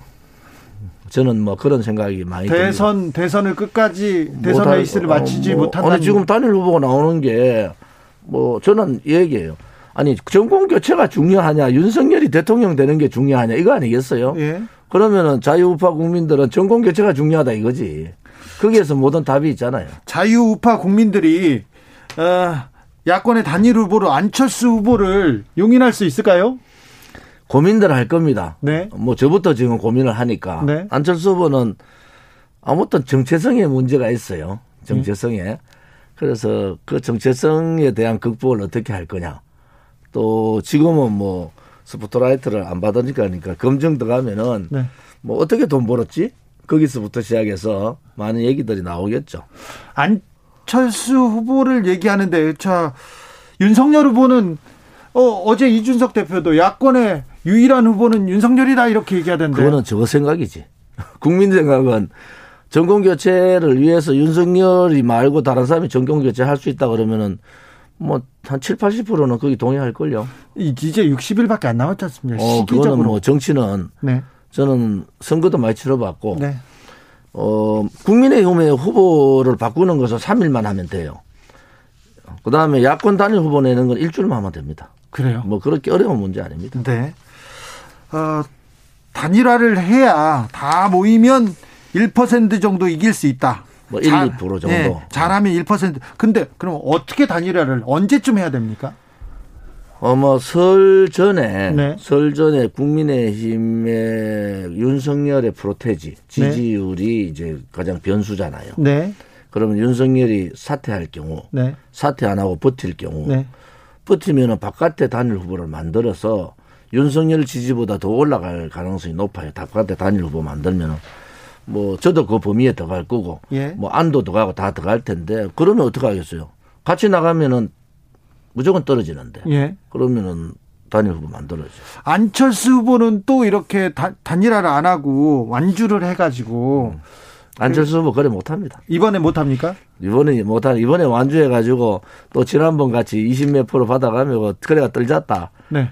어, 제가 지난번에 0.1%인가 받았는데도 분열했다고 난리인데 네. 안철수 후보 그래 가면요 정치는 고사하고 대한민국에 살기 힘들걸요. 네. 아니 그래도 지난번에도 지난번에 그때는 네. 그때는 다른 전국이었잖아요. 아, 그래요? 탄핵 전국. 그렇습니다. 나령님께서 다른 건 동의하는데요. 대표님 말 동의하는데 윤석열을 잘 모르시는 것 같아요. 후보직을 두고 나가실 분이 아닙니다. 이렇게. 뭐 누가 카대 구수했는데 나가냐고. 예. 홍준표 어, 어, 선배가 그 얘기하던데. 예. 제가 며칠 있다 홍준표 선배 만나는데. 네. 뭐 도대체 진위가 뭔가 물어봐야 되겠어. 네. 구수하니까 더 나갈 수 있지. 이번 대선판에서 홍준표의 역할은 어떻게 됩니까? 어, 감나무 밑에 있는 사람이지. 그래요? 홍준표 의원한테도 기회가 있습니까? 어, 후보 사퇴하면, 사퇴 안 하면은 선거법상 못 나가는 거고, 네. 후보 사퇴한 상황이 되면은 홍준표 의원이 가장 유리하겠죠. 그렇습니까? 네. 자, 박근혜 전 대통령과 윤석열 후보는 화해를 할 수 있을까요? 그거야 윤이 풀어야 될 문제지. 박근혜 대통령께서야 뭐, 어, 아마 뭐 특별한 정치적인 메시지를 안 낼 가능성이 안 높겠는가 이래 봅니다. 그래요? 예. 특정 후보에 대해서는 메시지를 내지 않을 것이다. 지금 뭐 네. 국민의힘이 저희 아사리판인데 무슨 후보 무슨 무슨 메시지를 내겠습니까? 아 그래요? 대선 출마하셨습니다. 조원진 대표의 대선에서의 목표는 뭡니까? 당선이죠. 당선입니까? 음. 네. 그다음에 정권 교체입니까? 정권 교체입니다. 네. 정권 교체고 박근혜 대통령이 아무튼 뭐 어, 다른 생각이 가진 분들이 있어도 네. 저희들은 탄핵 무효 명예 회복 네. 이 투쟁을 계속 해야 되고 지난 5년 전에 제가 출마했을 때는 어, 저 혼자 다니면서도 어, 어, 이 탄핵에 부당하다 이런 얘기를 많이 했고요. 탄핵은 무효입니까? 어, 저는 뭐 그래 봅니다. 근데 그러면 탄핵을 위해서 촛불을 든 시민들은요? 태극기가 더 많았어요. 태극기가 더 많았다고요? 예, 예. 3월 1일 같은 경우는 한 300만 모였거든요.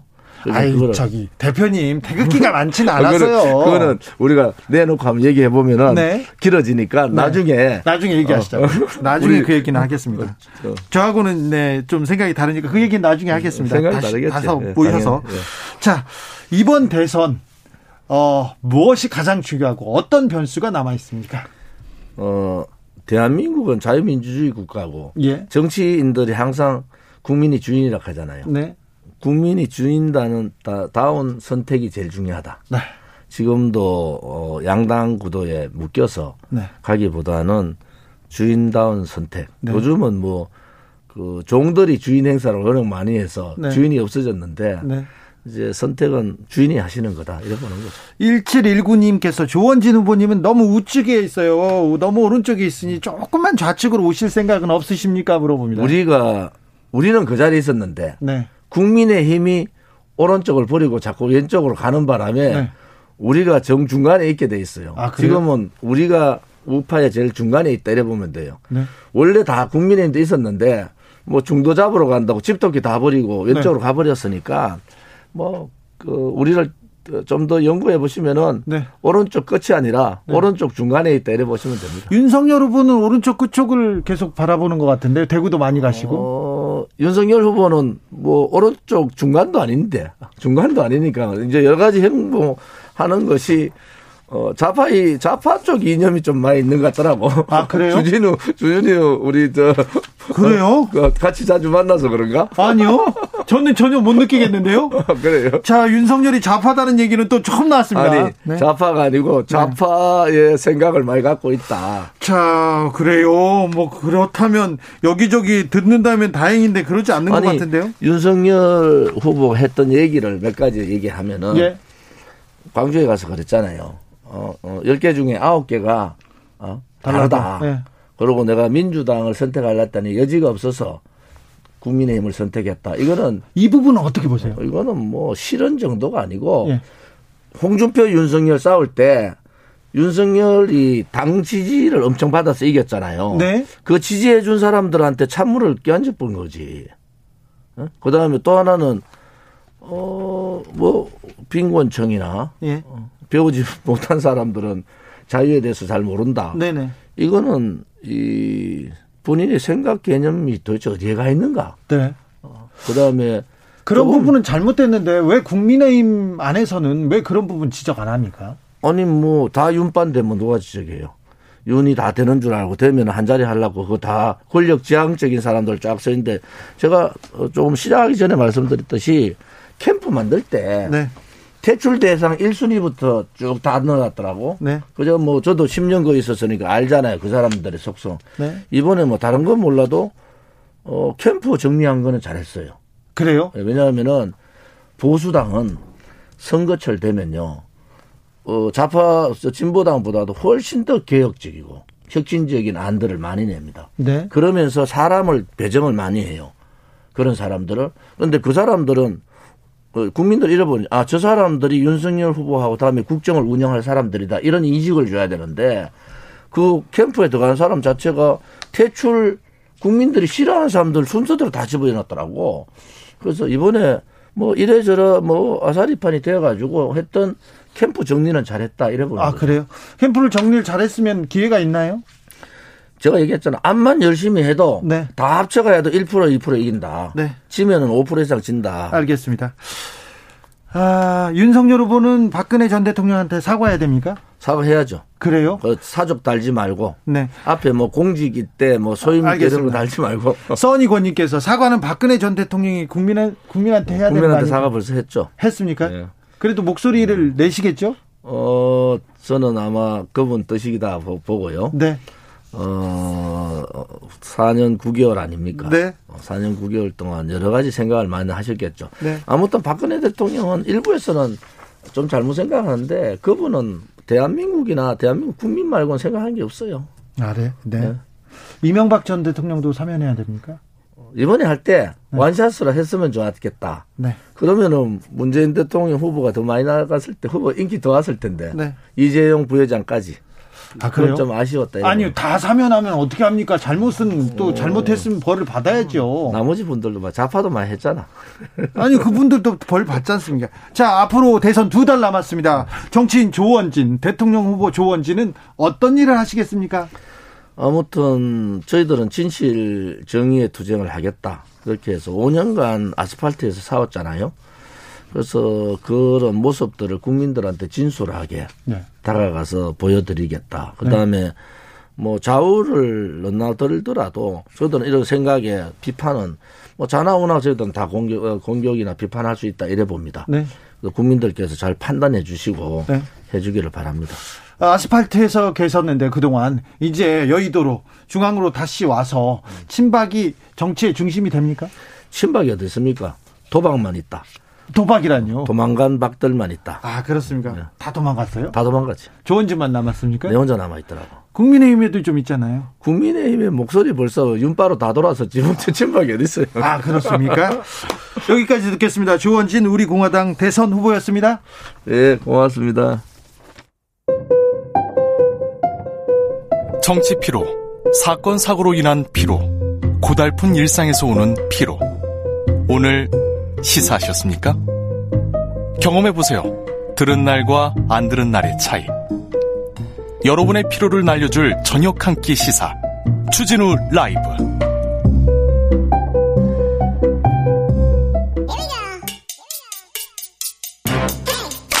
뉴스를 향한 진지한 고민.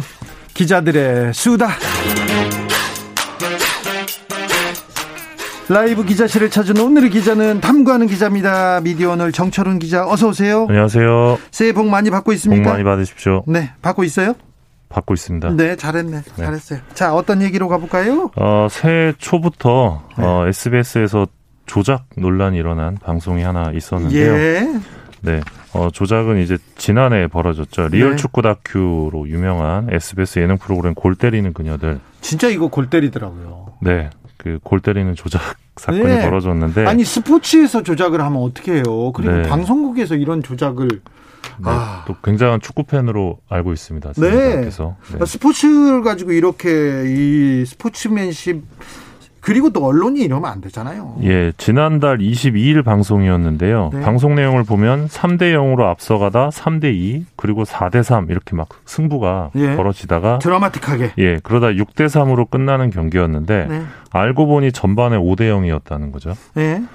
예, 지금 이 해당 방송사 쪽에서 엊그제 5일 방송에서 이제 재차 사과문을 내고 뭐 쇄신 안을 내기도 했지만 그리고 또 방송하더라고요. 예, 슬그머니 방송을 시작을 했는데 여전히 아니, 좀 여론이 안 좋은 것 같습니다. 아니 그때 뛰던 선수들 그리고 거기에 있던 코치들 거기에서 해설하던 사람들 그 방송 제작 다 거짓말을 한 거 아니에요 국민한테. 그렇죠. 이래서는 안 되죠. 네. 어, 정말 어떻게 이런 일이 정치권에서 너무 큰 뉴스가 있어서 그런데 이런 조작, 이런 언론이 어떻게 신뢰를 받겠습니까? 네, 뭐 대표적으로 시청자를 우롱했다. 네. 네, 비판을 피할 수 없을 것 같습니다. 네. 이거 참 이거 감옥 갈 일이라고 이렇게 비판하는 사람들도 있습니다. 그런데 네. 아무튼 어 사안의 중요성에 비해서는 그냥 이렇게 또 지나가고 또 방송을 하더라고요. 참. 예, 인기가 많은 만큼 실망도 큰 상황인데 네. 워낙 지금 대선 뉴스로 다 뒤덮이는 상황이라. 네. 네. 자, 새해 첫 시간 기자들의 수다 가보겠습니다. 네, 뭐 새해에는 네. 여지없이 이 네. 언론사별로 이 신년사가 나오는데요. 왜 내는지는 몰라도 하더라고요. 네. 왜 내는지는 잘 모르겠어요. 저는 또 방송사 그, 시, 그 어, 특별히 신문사마다 합니다. 예, 뭐 다 신년사를 내는데 뭐 MBC 사장의 경우는 올해 독립적인 공영방송 지배구조를 만들어야 된다. 이 부분 강조했었고 KBS 사장의 경우는 이 국민이 신뢰하지 않고 국민이 그 국민이 외면하는 KBS는 무의미하다 이러면서 네. 신뢰를 강조했는데 신뢰를 되찾겠다고 어, 했습니다. 제가 올해 주목한 신년사는 역시 조선일보 방상훈 사장의 네. 신년사였습니다. 방상훈 사장 신년사는 좀 들, 듣고 가야죠. 예, 조선일보는 지난해 언론 자유에 대한 온갖 공격에도 불구하고 언론 본연의 역할을 충실히 하며 할 말을 하는 신문의 전통을 이어갔다. 잠시만요. 뭐, 뭐라고요? 할 말을 하는 신문. 네. 네. 언론 자유에 대한 온갖 공격. 언론 본연의 역할을 충실히 했다고요? 네. 아, 예, 예. 아, 올해 대통령 선거를 앞두고 국민을 상대로 한 포퓰리즘 공약과 출처불명의 가짜뉴스가 쏟아지고 있다. 이 같은 혼란기에 언론으로서 새겨야 할 가치는 바로 조선일보의 사시인 정의 옹호와 불편 부당이다. 뭐, 뭐라고요? 정의 옹호와 불편 부당입니다. 네, 알겠습니다. 네. 어, 네. 어, 참고로 이게 이 뭐 다 동의할 수 있는 신년사 내용인데요. 그 아시겠지만 작년에 로이터 저널리즘에서 냈던 그 언론 뉴스 불신도를 보면 어, 조선일보가 불신도 1위를 기록했습니다. 압도적 1위였는데 2위는 TV조선. 그래서 이런 부분들을 좀 방 사장께서 생각해 주십시오. 유념하시면서 네. 어, 신년사를 한번 곱씹어 주시면 좋지 않을까. 예. 알겠습니다. 좀 저 네. 대선 때 대선 때도 좀 정의 옹호와 불편 부당 좀 네. 생각해 주십시오. 자, 네. 다음 어떤 뉴스로 가볼까요? 어, 이제 새해가 되면서 연말 정산을 좀 해봤었는데요. 네. 2021년 한 해 동안 이 방송사 메인 뉴스 시청자 누가 제일 많았는지 한번 확인을 해봤습니다. 네.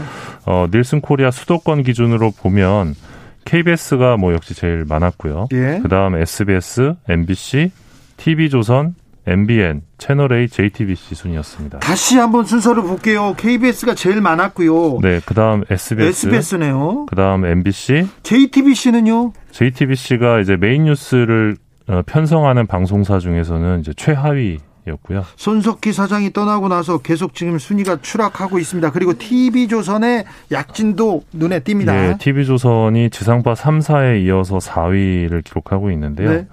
사실 그 2020년에는 이 코로나 국면에서 메인 뉴스 시청자 수가 엄청나게 늘어납니다. 사람들이 네. 뉴스에 대한 관심이 높아지면서 어 작년에도 마찬가지로 뭐 높긴 했는데 2020년에 비해서는 시청자 수가 이렇게 볼륨이 많지는 않았고요. 네. 어월 평균 시청자 수를 보면 어, KBS가 이제 수도권 기준으로 한 97만 명 정도를 기록을 했고요, 작년에. 예. SBS가 63만, MBC 55만, TV조선 43만 정도를 기록을 했습니다. 네. 어, 그런데 KBS의 경우는 20세에서 49세 좀 이제 젊은 층으로 분류되는 이 시청자 수에서는 어, 지난해 내내 SBS에 밀리면서 2위를 기록을 했는데요. 젊은 층에서는 지금 SBS가 어, 예, 예. 점유율이 높군요. 예, 그래서 이 같은 흐름이 장기적으로 이어지면 좀 KBS의 위기다. 그래서 요 점을 좀 주목하셔야 될 것 같고요. 네. 요 방금 말씀드린 수치는 이제 수도권 기준이고 전국 가구 기준으로는 어, KBS가 어, 250만 수준이고요. MBC가 125만, SBS가 110만, TV조선이 100만 수준의 시청자 수를 현재 보유하고 있습니다. 여기서도 TV조선의 약진이 눈에 띕니다. KBS 250만, MBC가 125만 수준이군요. 예. 자, 유튜브 채널 중에서는 어디가 제일 흥했습니까? 네, 아마 지금 라디오 듣고 계시는 분들도 유튜브로 라디오를 지금 보고 계시는 분들도 상당할 것 네. 같은데요. 유튜브를 통한 뉴스 이용이 늘어나면서 지금 방송사들의 유튜브 채널 경쟁 장난이 아닙니다. 네. 어, 작년에 유튜브 뉴스 채널 어디가 제일 흥했는지 좀 봤는데요. 네. MBC 뉴스가 제일 흥했습니다. 아, 유튜브 쪽에서는 MBC가 노력을 많이 했군요. 예, 지난 1년간 조회수가 24억 9천만 건 정도였고요. 두 번째는요? 두 번째는 이제 보도 전문 채널인 YTN 뉴스로 21억 건 정도. 세 번째는요? 세 번째는 SBS 14억 건 정도. 네 번째는요? 네, 네 번째는 JTBC. KBS는 어디 갔어요? KBS는 5위였는데요. 네. 8억 7천만 건 정도. 자, 그러니까 유튜브로 이렇게 보는 사람은 MBC가 제일 많고 YTN, 네. SBS, JTBC, JTBC, KBS 순이군요. 예. 유튜브는 조금 다르군요. 생각. 예, 주목할 지점은 지난 1년 동안 채널 구독자 수가 엄청나게 늘었다는 건데요. 네. 1년 동안 SBS는 85만 명이 늘었고 네. MBC 74만 명, YTN 60만 명, KBS도 36만 명이나 늘었습니다. KBS도 36만 명이나 늘었는데 예. 다른 방송국에 비해서 유튜브 쪽에 조금 신경을 써야 되겠네요. 예, 그러니까 지금 유튜브를 통해 시사 보도를 접하는 뉴스 이용자의 급격한 증가와도 좀 관련이 있는 수치인데요. 음. 네. 그래서 더는 지금은 이제 고정형 TV 시청자 수만으로는 어떤 뉴스의 영향력을 가늠하기 어려워진 시대다 이렇게 분석할 수도 있을 것. 같습니다. 그렇죠. 유튜브 라이브나 유튜브 쪽에 조금 소구하는 그런 어, 노력이 더 필요한 것 같습니다. 네. 기자협회 협회에서 유튜브 유튜브에 대해서 강력하게 제재해야 된다 목소리를 내기 시작했습니다. 네, 기자협회에서 상당히 이례적인 성명을 어, 지난 5일날 기자협회보 사설 형식으로 냈는데 네. 가로 세로 연구소를 네. 조치를 해라. 네. 가로 세로 연구소를 강력한 제재를 내려야 된다 이런 주장을 했습니다. 예. 어, 기존 언론과 같은 높은 수준의 윤리를 기대하진 않지만 80만의 구독자를 거느린 영향력을 가능, 가능, 감안을 하면 범법행위가 있을 경우 강력 처벌해야 된다 이런 주장인데요. 그리고 가로세로 연구소에서 얘기를 하지 않습니까? 어떤 주장을 하면 또 언론사에서 그대로 받았습니다. 예. 그래서 그 영향력을 키워주고 있어요. 그러면 왜 갑자기 기자협회에서 이런 의견을 냈을까? 예. 어, 지난달 28일 가세연이 MBC 기자의 실명과 사진을 유튜브에서 공개해 버립니다. 그러면서 이준석 국민의힘 대표가 뭐 성상납 관련된 의혹을 제기를 했는데 네. 이 당시 이 MBC 기자가 연인 관계였다 이런 주장을 한 겁니다. 아 잠시만요. 이준 다시 어, 뭐라고요? MBC 기자의 사진과 실명을 공개하면서 네. 그러니까 이준석 대표가 성상납을 받을 당시 연인 관계였다 이런 주장을 한 겁니다. 아이고. 유튜브에서. 어, 이 대목을 두고 기자협회는 이 이준석 대표와 MBC 기자가 사적 관계가 있는지 여부는 그의 성상납 의혹과는 무관한 사항이다. 그렇죠. 네. 당사자의 명예를 크게 훼손할 수 있는 사안이다 이러면서 이 가세연의 저열한 행태, 예. 정신적 폭력 행위를 방관하고 있는 유튜브가 어, 이들 콘텐츠를 엄격히 심사해 강력 제재해야 된다 이런 입장을 내게 됐습니다. 그렇습니다. 유튜브가 너무 손을 놓고 있습니다. 네. 이 가세연한테 슈퍼챗 그러니까 돈을 네. 보내주는 사람들이 많아요. 도를 넘었습니다. 네. 그래서 그런지 왜 그런데 이런 부분에 대해서 윤리적 부분에 대해서는 신경 예. 쓰지 않는지. 그러니까 지금 가세연은 돈이 된다면 인권 따위는 안중에도 없는 그런 채널이기 때문에 조치가 네. 반드시 필요합니다. 대한민국 신문사 기자들에 대한 뭐 여러 통계가 나왔습니다. 네, 대한민국 신문사 취재 기자 모두 18,277명으로 나왔는데요. 네. 한국언론진흥재단이 내놓은 신문산업 실태조사 결과인데 네. 기자 초임 급여를 보니까 좀 놀랍습니다. 100만 원에서 150만 원이란 응답이 아, 무려 43.7%로 나왔습니다. 절반에 가까운 사람들 초임이 100에서 100, 이거 이거 왜 이러죠? 이게 아마 인터넷 신문 때문인 것 같은데요. 네. 인터넷 신문 기자들이 100에서 150만 원의 임금을 초임을 받고 있는 것으로 나왔습니다. 그럼 법정 최저임금도 안 될 텐데요. 네, 그래서 상당히 좀 문제이지 않나. 예. 이거 아 기자들은 늘었는데 인터넷 그리고 또 어, 좀 군소 언론이 난립하면서 네. 이렇게 이런 결과가 나왔나요? 생각보다 열악한 환경에 있는 기자들이 많다 이렇게 볼 수 있을 이 문제는 저희가 정철운 기자하고 더 고민해보고 또 말씀드리겠습니다. 기자들의 수다 미디어 오늘 정철운 기자와 함께했습니다. 감사합니다. 복 많이 받으십시오. 네, 교통정보센터 다녀오겠습니다. 김한나 씨.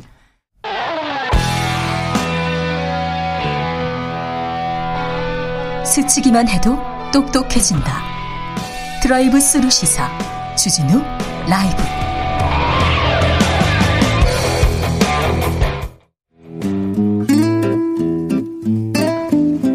현실의 불이 꺼지고 영화의 막이 오릅니다. 영화보다 더 영화 같은 현실 시작합니다. 라이너의 시사회 영화 전문 유튜버 라이너 어서 오세요. 네, 안녕하세요. 네, 새해에는 새해에는 어떤 영화 보셨어요? 어, 올해 첫 영화로는 그 예전에 제가 원래 좋아하던 네. 월이라는 영화를 제가 되게 좋아하는데 네. 그거를 자주 보는 편이어서 네, 다시 보셨어요? 한번 더 봤고요. 아, 월리 좋아하십니까? 어, 네, 월리 좋아합니다. 네, 월리, 월리, 월리. 예. 네. 그리고 또 어떤 영화 보셨어요? 그다음에 최근에는 뭐 경관의 피라든지 네. 뭐 이런 작품들 봤는데요. 네. 네. 월이 좋았다. 네, 예, 그렇습니다. 알겠습니다. 네. 네. 라이너는 뭐, 네. 네, 그렇습니다. 네. 네. 그러면 네. 오늘은 어떤 얘기 해 볼까요? 네, 이민년 새해가 밝았는데요. 네. 그 첫 번째 올 첫 시사회 시간이라서 좀 어울리는 작품을 찾아야 될 것 같습니다. 네, 네. 네, 최근에 이제 요, 요즘 사회 이슈가 대부분 다 대선에 집중돼 있다 보니까 네. 좀 다른 부분을 소홀히 하는 것 같아서 예. 이번에는 좀 특별하게 이 팬데믹 시대를 관통하는 영화가 있는 것 같아서 어, 하나 가져와 봤습니다. 네. 정확히는 네. TV 영화로 봐야 될 것 같은데요. 네. 이게 데스2 2020. 데스2 2020요? 네, 우리로 치면은 가버려라 2020 이렇게 돼, 돼 있는 제목인데요. 네. 그래서 2020년에 있었던 일을 되돌아보고 2021년 우리의 2021년은 어땠는지 네. 요걸 한번 보려고 합니다. 그리고 아마 부터 묵직합니다. 예, 요게 아마 데스2 2021도 이제 곧 한국에서도 공개될 것으로 예상이 됩니다. 그래요? 네. 아, 네. 어, 시리즈네요. 네, 시리즈로 만들어지는 것 같아요. 네. 잘 만들었습니까? 아, 일단 전 보면서 너무 이제 배꼽을 잡고 웃었고요. 아, 예. 네. 너무 재밌는 이야기이긴 합니다. 네. 어떤, 네. 어떤 영화죠?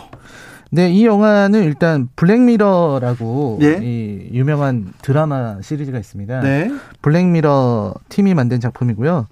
어, 사실 이 블랙미러 팀의 이야기가 재밌는 이유가 예. SF이기 때문이기도 하지만 어떤 인간의 어떤 문제 그리고 전달하려고 하는 사회적 문제 이런 예. 것들을 잘 짚어내고 있기 때문인데요. 본질을 꼭꼭 꼬집습니까? 네, 본질을 꼬집는 네. 그런 아주 흥미로운 그 소재들을 많이 사용하는데 예. 이 데스투 시리즈 가버러라 시리즈는요. 예.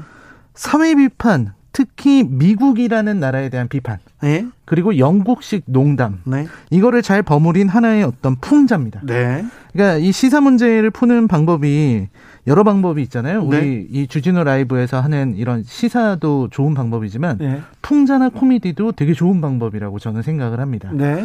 그래서 어 저도 이 영화를 보면서 이 풍자에 굉장히 놀라기도 하고요. 네. 그리고 참 어떤 권력자들, 이 높은 자리에 있는 이런 위정자들을 이렇게 웃음거리로 만들고 네. 그들을 끌어내리는 이런 여러 행위들이 오히려 그 사회가 좀 더 자유롭다는 뜻이 아닌가 이런 생각을 했습니다. 자, 풍자 네. 이 풍자가 이거 지나치고 그러면 촌스러워지는데 아주 지금 수준 높은 것 같아요. 벌써 기대가 되는데 자 어떤 영화입니까? 가보겠습니다. 네, 이 영화는요.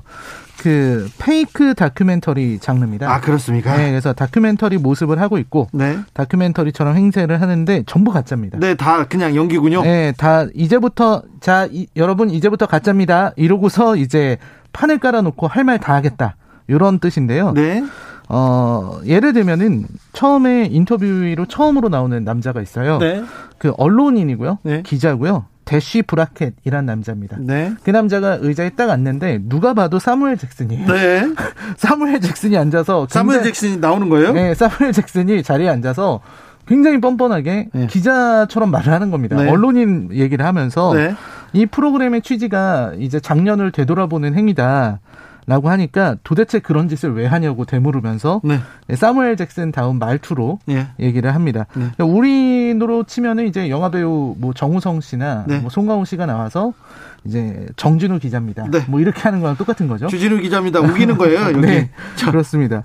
그 다음에 이제 역사학자라고 테니슨 포스다 이러면서 역사학자가 나오는데 그 사람 얼굴 보면은 그냥 휴 그랜트고요. 얼굴 보면 네, 얼굴이 그냥 다 그 유명 배우들이 나와서. 어, 네. 네. 제, 쟁쟁한 분들이 많이 나오네요. 네, 쟁쟁한 분들 많이 나오고요. 네. 그래서 이런 그 현 원래 페이크 다큐라는 게 현실에 없는 사건에 대해서 이 그 전문가 행세를 하면서 진지한 얘기를 하기 마련인데 네. 여기는 현실에 존재하는 사건들에 대해서 말도 안 되는 농담을 하기 시작합니다. 벌써 지금 기대가 되는데 영화 속으로 좀 더 들어가 보겠습니다. 네, 이 장, 2020년의 사건들을 다루고 있는데요. 네. 어, 가장 중요한 사건은 역시 코로나19였습니다만. 코로나, 네. 순서상으로는 1월에 호주 산불 얘기부터 시작을 하고요. 예. 그 다음 뉴스가 이제 브렉시트. 네. 그리고 영화 기생충의 오스카 수상에 대한 이야기가 기생충. 영화에서 차근차근 나옵니다. 아우 기생충이 그렇게 좀 문화적으로 충격을 던져줬어요. 네, 중요한 사건으로 예. 이제 미국에서도 인식하고 있는 거죠. 예. 그래서 요걸 보면서 올해 2022년을 사는 우리들한테도 의미가 있는 사건들이 있구나 이런 네. 생각을 했어요. 예. 일단은 산불 참 어, 위험하고 무서운 일이지만 올해도 콜로라도에서 산불, 계속 이슈가 네, 됐죠. 산불이 이슈가 되고 있고 또 기생충 수상은 거의 최초의 우리나라 우리나라 최초고 또 아시아 최초로 어, 작품상을 받은 네. 아카데미에서 작품상을 받은 이런 일인데 그 이후로 여 아시아계로 보면은 클로이 자오 감독의 노매드랜드가 네. 또 받기도 했고요. 네. 또 이제 미나리에서 네. 이 여우 조연상으로 우리 윤여정 배우께서 받기도 했습니다. 예, 예. 그래서 그런 흐름이 지금까지 계속 이어지고 있다는 생각이 들었고요. 그리고 어, 풍자도 굉장히 많이 나옵니다. 네. 그러니까 기생충을 어떻게 다루냐면 이제 어, 아카데미 시상식에 대해서 어떻게 설명을 하냐면 이제 백인들을 위한 상이다. 네. 백인들만 상 받는 이 아카데미 상이 시작이 됐다. 그래서 뭐 1917 같은 경우는 거기 나오는 백인들 숫자가 1917명이라는 뜻이다. 아. 뭐 이런 식의 이제 풍자를 하기 시작합니다. 네. 그러다가 이제 기생충이 받는 순간에 그 백인들이 받는 충격. 네. 그리고 일단 그 비아냥거리면서 네. 제목이 패러사이트라 그러니까 어, 일단 제목부터 영어가 아니라고. 네. 네. 그러면 이제 그 찍는 사람이 아 영어 맞다고 가르쳐 주는 네. 그런 거죠. 실제로도 그렇게 반응하는 사람들이 있었던 것 같습니다. 네, 네, 네. 왜 영화를 영어로 찍지 않는 거지? 네. 라는 의문을 품는 네. 그런 사람이 있는 것 같고요. 그리고 브렉시트도 아주 잘 다루고 있습니다. 그 특히 문제는 역시 코로나19인데요. 네. 이 영화는 코로나19로 문제가 됐던 일들을 아주 대놓고 비웃고 조롱하고 있습니다. 예. 요즘 말로는 이제 이게 방송용으로 맞는 말인지 모르겠지만 대, 대환장 파티가 벌어졌다 이렇게 네. 얘기를 하는데 네. 이 엉터리 같은 일들을 벌인 사람을 이, 이 영화에서는 도널드 트럼프가 모든 일을 저질렀다고 말하고 있습니다. 네. 그러니까 그 영화에서는 내레이션 설명이 되게 재밌는데요. 네. 이 사건은 도널드 트럼프의 407번째 정치적 위기였다. 이렇게 얘기하면서 시작을 합니다. 그러니까 매번 정치적 위기가 너무 많기 때문에. 그렇죠. 그, 그러면서 이제 트럼프가 했던 여러 발언들, 음. 그리고 이제 미국 정부가 얼마나 많은 일을 했었는지, 이런 것들을 하나하나 비꼬고 비판하고 있어요. 네. 그래서 일단 처음에 마스크 물량이 부족했던 거를 놓고서 마스크라는 게 얼마나 만들기 어려운지를 과학자들이 나와서 아, 네. 이것은 최첨단 과학 기술이 필요하기 때문에 네. 마스크 제작이라는 건 쉽지 않았다. 아, 뭐 예. 이런 식의 얘기를 하고요. 그리고 이제 뭐 흔히 얘기하는 트럼프 대통령 하면은 떠오르는 이야기가 이제 뭐 표백제 라든지 뭐 살균제를 통해서 코로나를 막겠다 이런 생각을 굉장히 진지하게 했던 거잖아요. 네. 그런 부분에 대한 이야기도 나오고 있고요. 그리고 이제 그 이런 조롱들이 엄청나고 네. 그리고 중산층들은 갑자기 어, 마스크를 벗을 권리를 달라 네. 이러면서 시위를 했던 상황들이 나오고요. 그리고 그 거기에 이제 청년들은 이 유튜브에 완전히 그 아주 경도돼서 그렇죠. 관심을 받기 위해서 온갖 일들을 벌입니다. 네. 그래서 실제로 이 어, 영화에 유튜버도 나와요. 예. 그래서 유튜버가 나와서 그 여러 사회 문제에 대해서 사회 문제에 대해서 막 리액션하는 네. 이런 컨텐츠를 올리는 것들을 풍자적으로 보여주고 있습니다. 자 트럼프를 비판했으면 보리스 존슨 영국 총리도 조금 한방 먹였습니까? 아 영국에 대한 비판은 이게 트럼프 비판을 보면서 저는 정말 많이 웃었는데 네. 영국 비판을 보니까 좀 오싹할 정도로 그래요? 강하게 비판하더라고요. 네. 보리스 존슨을 비판하는 방식은 좀 무섭습니다. 네. 보리스 존슨은 이제 이 영화에서는 그 2020년에 있었던 사건들을 많이 다루고 있기 때문에 예. 사실 조지 플로이드 그 흑인 예, 네. 그쵸. 어, 그 사건이 너무 많았기 때문에 이제 백인들의 이미지가 안 좋아졌다고 그 무능한 무능한 백인 남성이기 때문에 자기가 모, 뇌를 흑인의 몸으로 옮기는 그런 행위를 하는 걸로 이제 나옵니다. 네. 그러니까 아주 강한 비판, 강한 풍자를 하고 있는 거죠. 네. 그래서 좀 되게 무섭다 싶은 생각이 들 정도로 보리스 존슨 총리를 비판하고요. 그리고 예, 당연히 이 자료 화면으로는 보리스 존슨 총리가 코로나 확진되는 장면이라든지 이런 것들이 여과 없이 다 나옵니다. 네. 그리고 영국 여왕에 대한 조롱도 나오고 있는데요. 네. 영국 여왕을 이제 일개 유튜버 정도로 보고 있으면서 되게 보다 보면은 이래도 되나 싶을 정도로 영국 여왕이 이제 자기가 방송을 찍으면서 좋아요랑 구독하게 해주세요. 그리고 왕실 굿즈는 아래 링크를 통해서 살 수 있습니다. 이런 얘기를 막 합니다. 어, 풍자의 끝이네요. 네. 네. 여왕을 그렇게 풍자를 하고 이 왕실에 있는 일들을 아주 그냥 어, 아주 그냥 가볍게 재밌게 느낄 수 있는 것들로 네. 만들고 있는 거죠. 9689님께서 저번에 소개해 주신 그린북 방송 다음날 봤는데 정말 재밌었습니다. 감사합니다. 오늘 영화도 내일 볼게요. 얘기하면 저도 기대가 돼요. 기대가 돼 죽겠어요. 자, 새 첫 영화로 이 영화를 추천하는 이유가 있습니다. 라이너가. 네, 일단은 너무 재미있기 때문이기도 하고요. 네. 그리고 이게 후속작이 곧 나올 거라서 네. 미리 이 2020을 미리 보시고 2022를 기다리시면 네. 더 재밌을 것 같다는 생각이 들고 어디서 볼 수 있습니까? 아 넷플릭스에서 아 그렇습니까? 네. 제목은 Death to? 네, 아마 가버려라 2020으로 네, 검색하면 됩니다. 네, 될 네. 겁니다. Death to로 검색해도 나올 것 같은데요. 예, 예. 네, 그리고 이제 세상이 너무 각박해졌잖아요. 네? 2021년에 코로나 때문에 많이 각박해졌다라는 생각이 드는데 사실 이, 이 이런 어떤 웃음과 풍자로 한 해를 보내버리려고 하는 이런 컨텐츠가 나오는 이유가 더 나은 올해를 기다리는 마음 때문이다라는 생각이 전 좀 들었습니다. 예.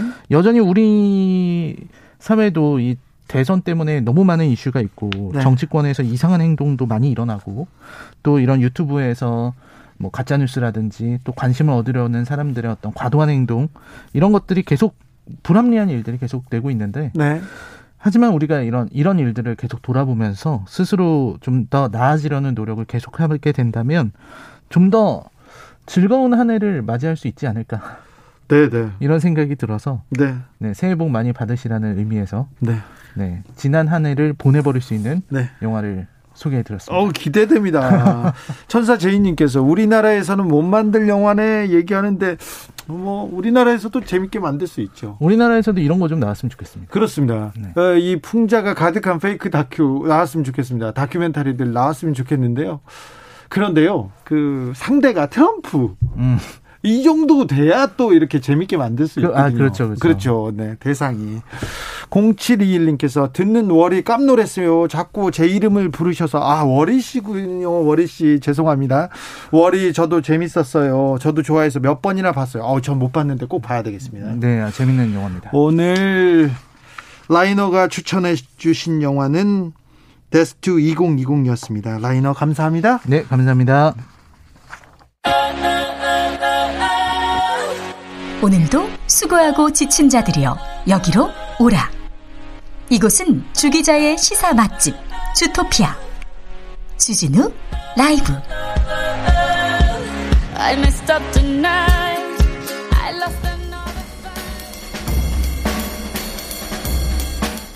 느낌 가는 대로 그냥 고른 뉴스 여의도 주필. 소방관 3명 순직했는데 샛별 배송 걱정한 언론들 오마이뉴스 기사입니다. 6일 평택에서 냉동창고에서 진화 작업 중이던 소방관 3명이 순직했습니다. 정말 안타까운 죽음이었는데요. 그 충격이 가시기도 전에 언론에서는 평택 물류센터 화재 마켓컬리 배송 차질 없어 이런 기사를 뉴시스 데일리안 파이낸셜 뉴스 서울경제 등 여러 언론사에서 똑같이 썼습니다. 마켓컬리 배송 차질 없다고요. 그 기사를 지금 양심이라는 게 있습니다. 염치라는 게 좀 있습니다. 제발 좀 기업에 그 정보 전하는 거 다 좋습니다. 그래도 좀 상황을 좀 봐가면서 제발 올 한 해 부탁드릴게요 언론에게.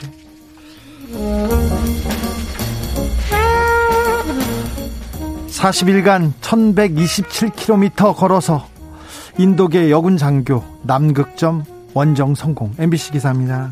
영하 40도 혹한의 날씨 1000km 넘는 거리를 혼자 걷습니다.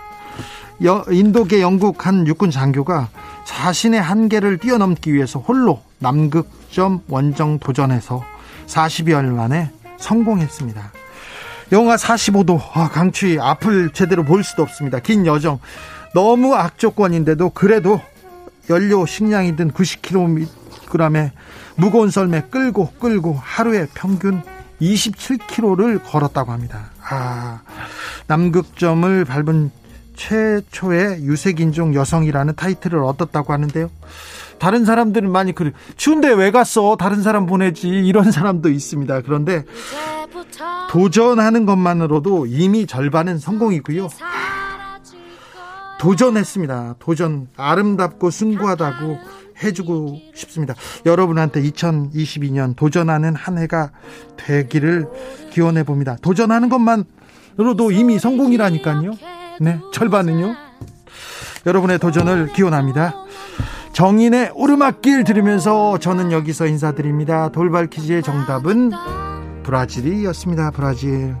저는 내일 오후 5시 5분 주진우 라이브 스페셜로 돌아옵니다. 지금까지 주진우였습니다. again.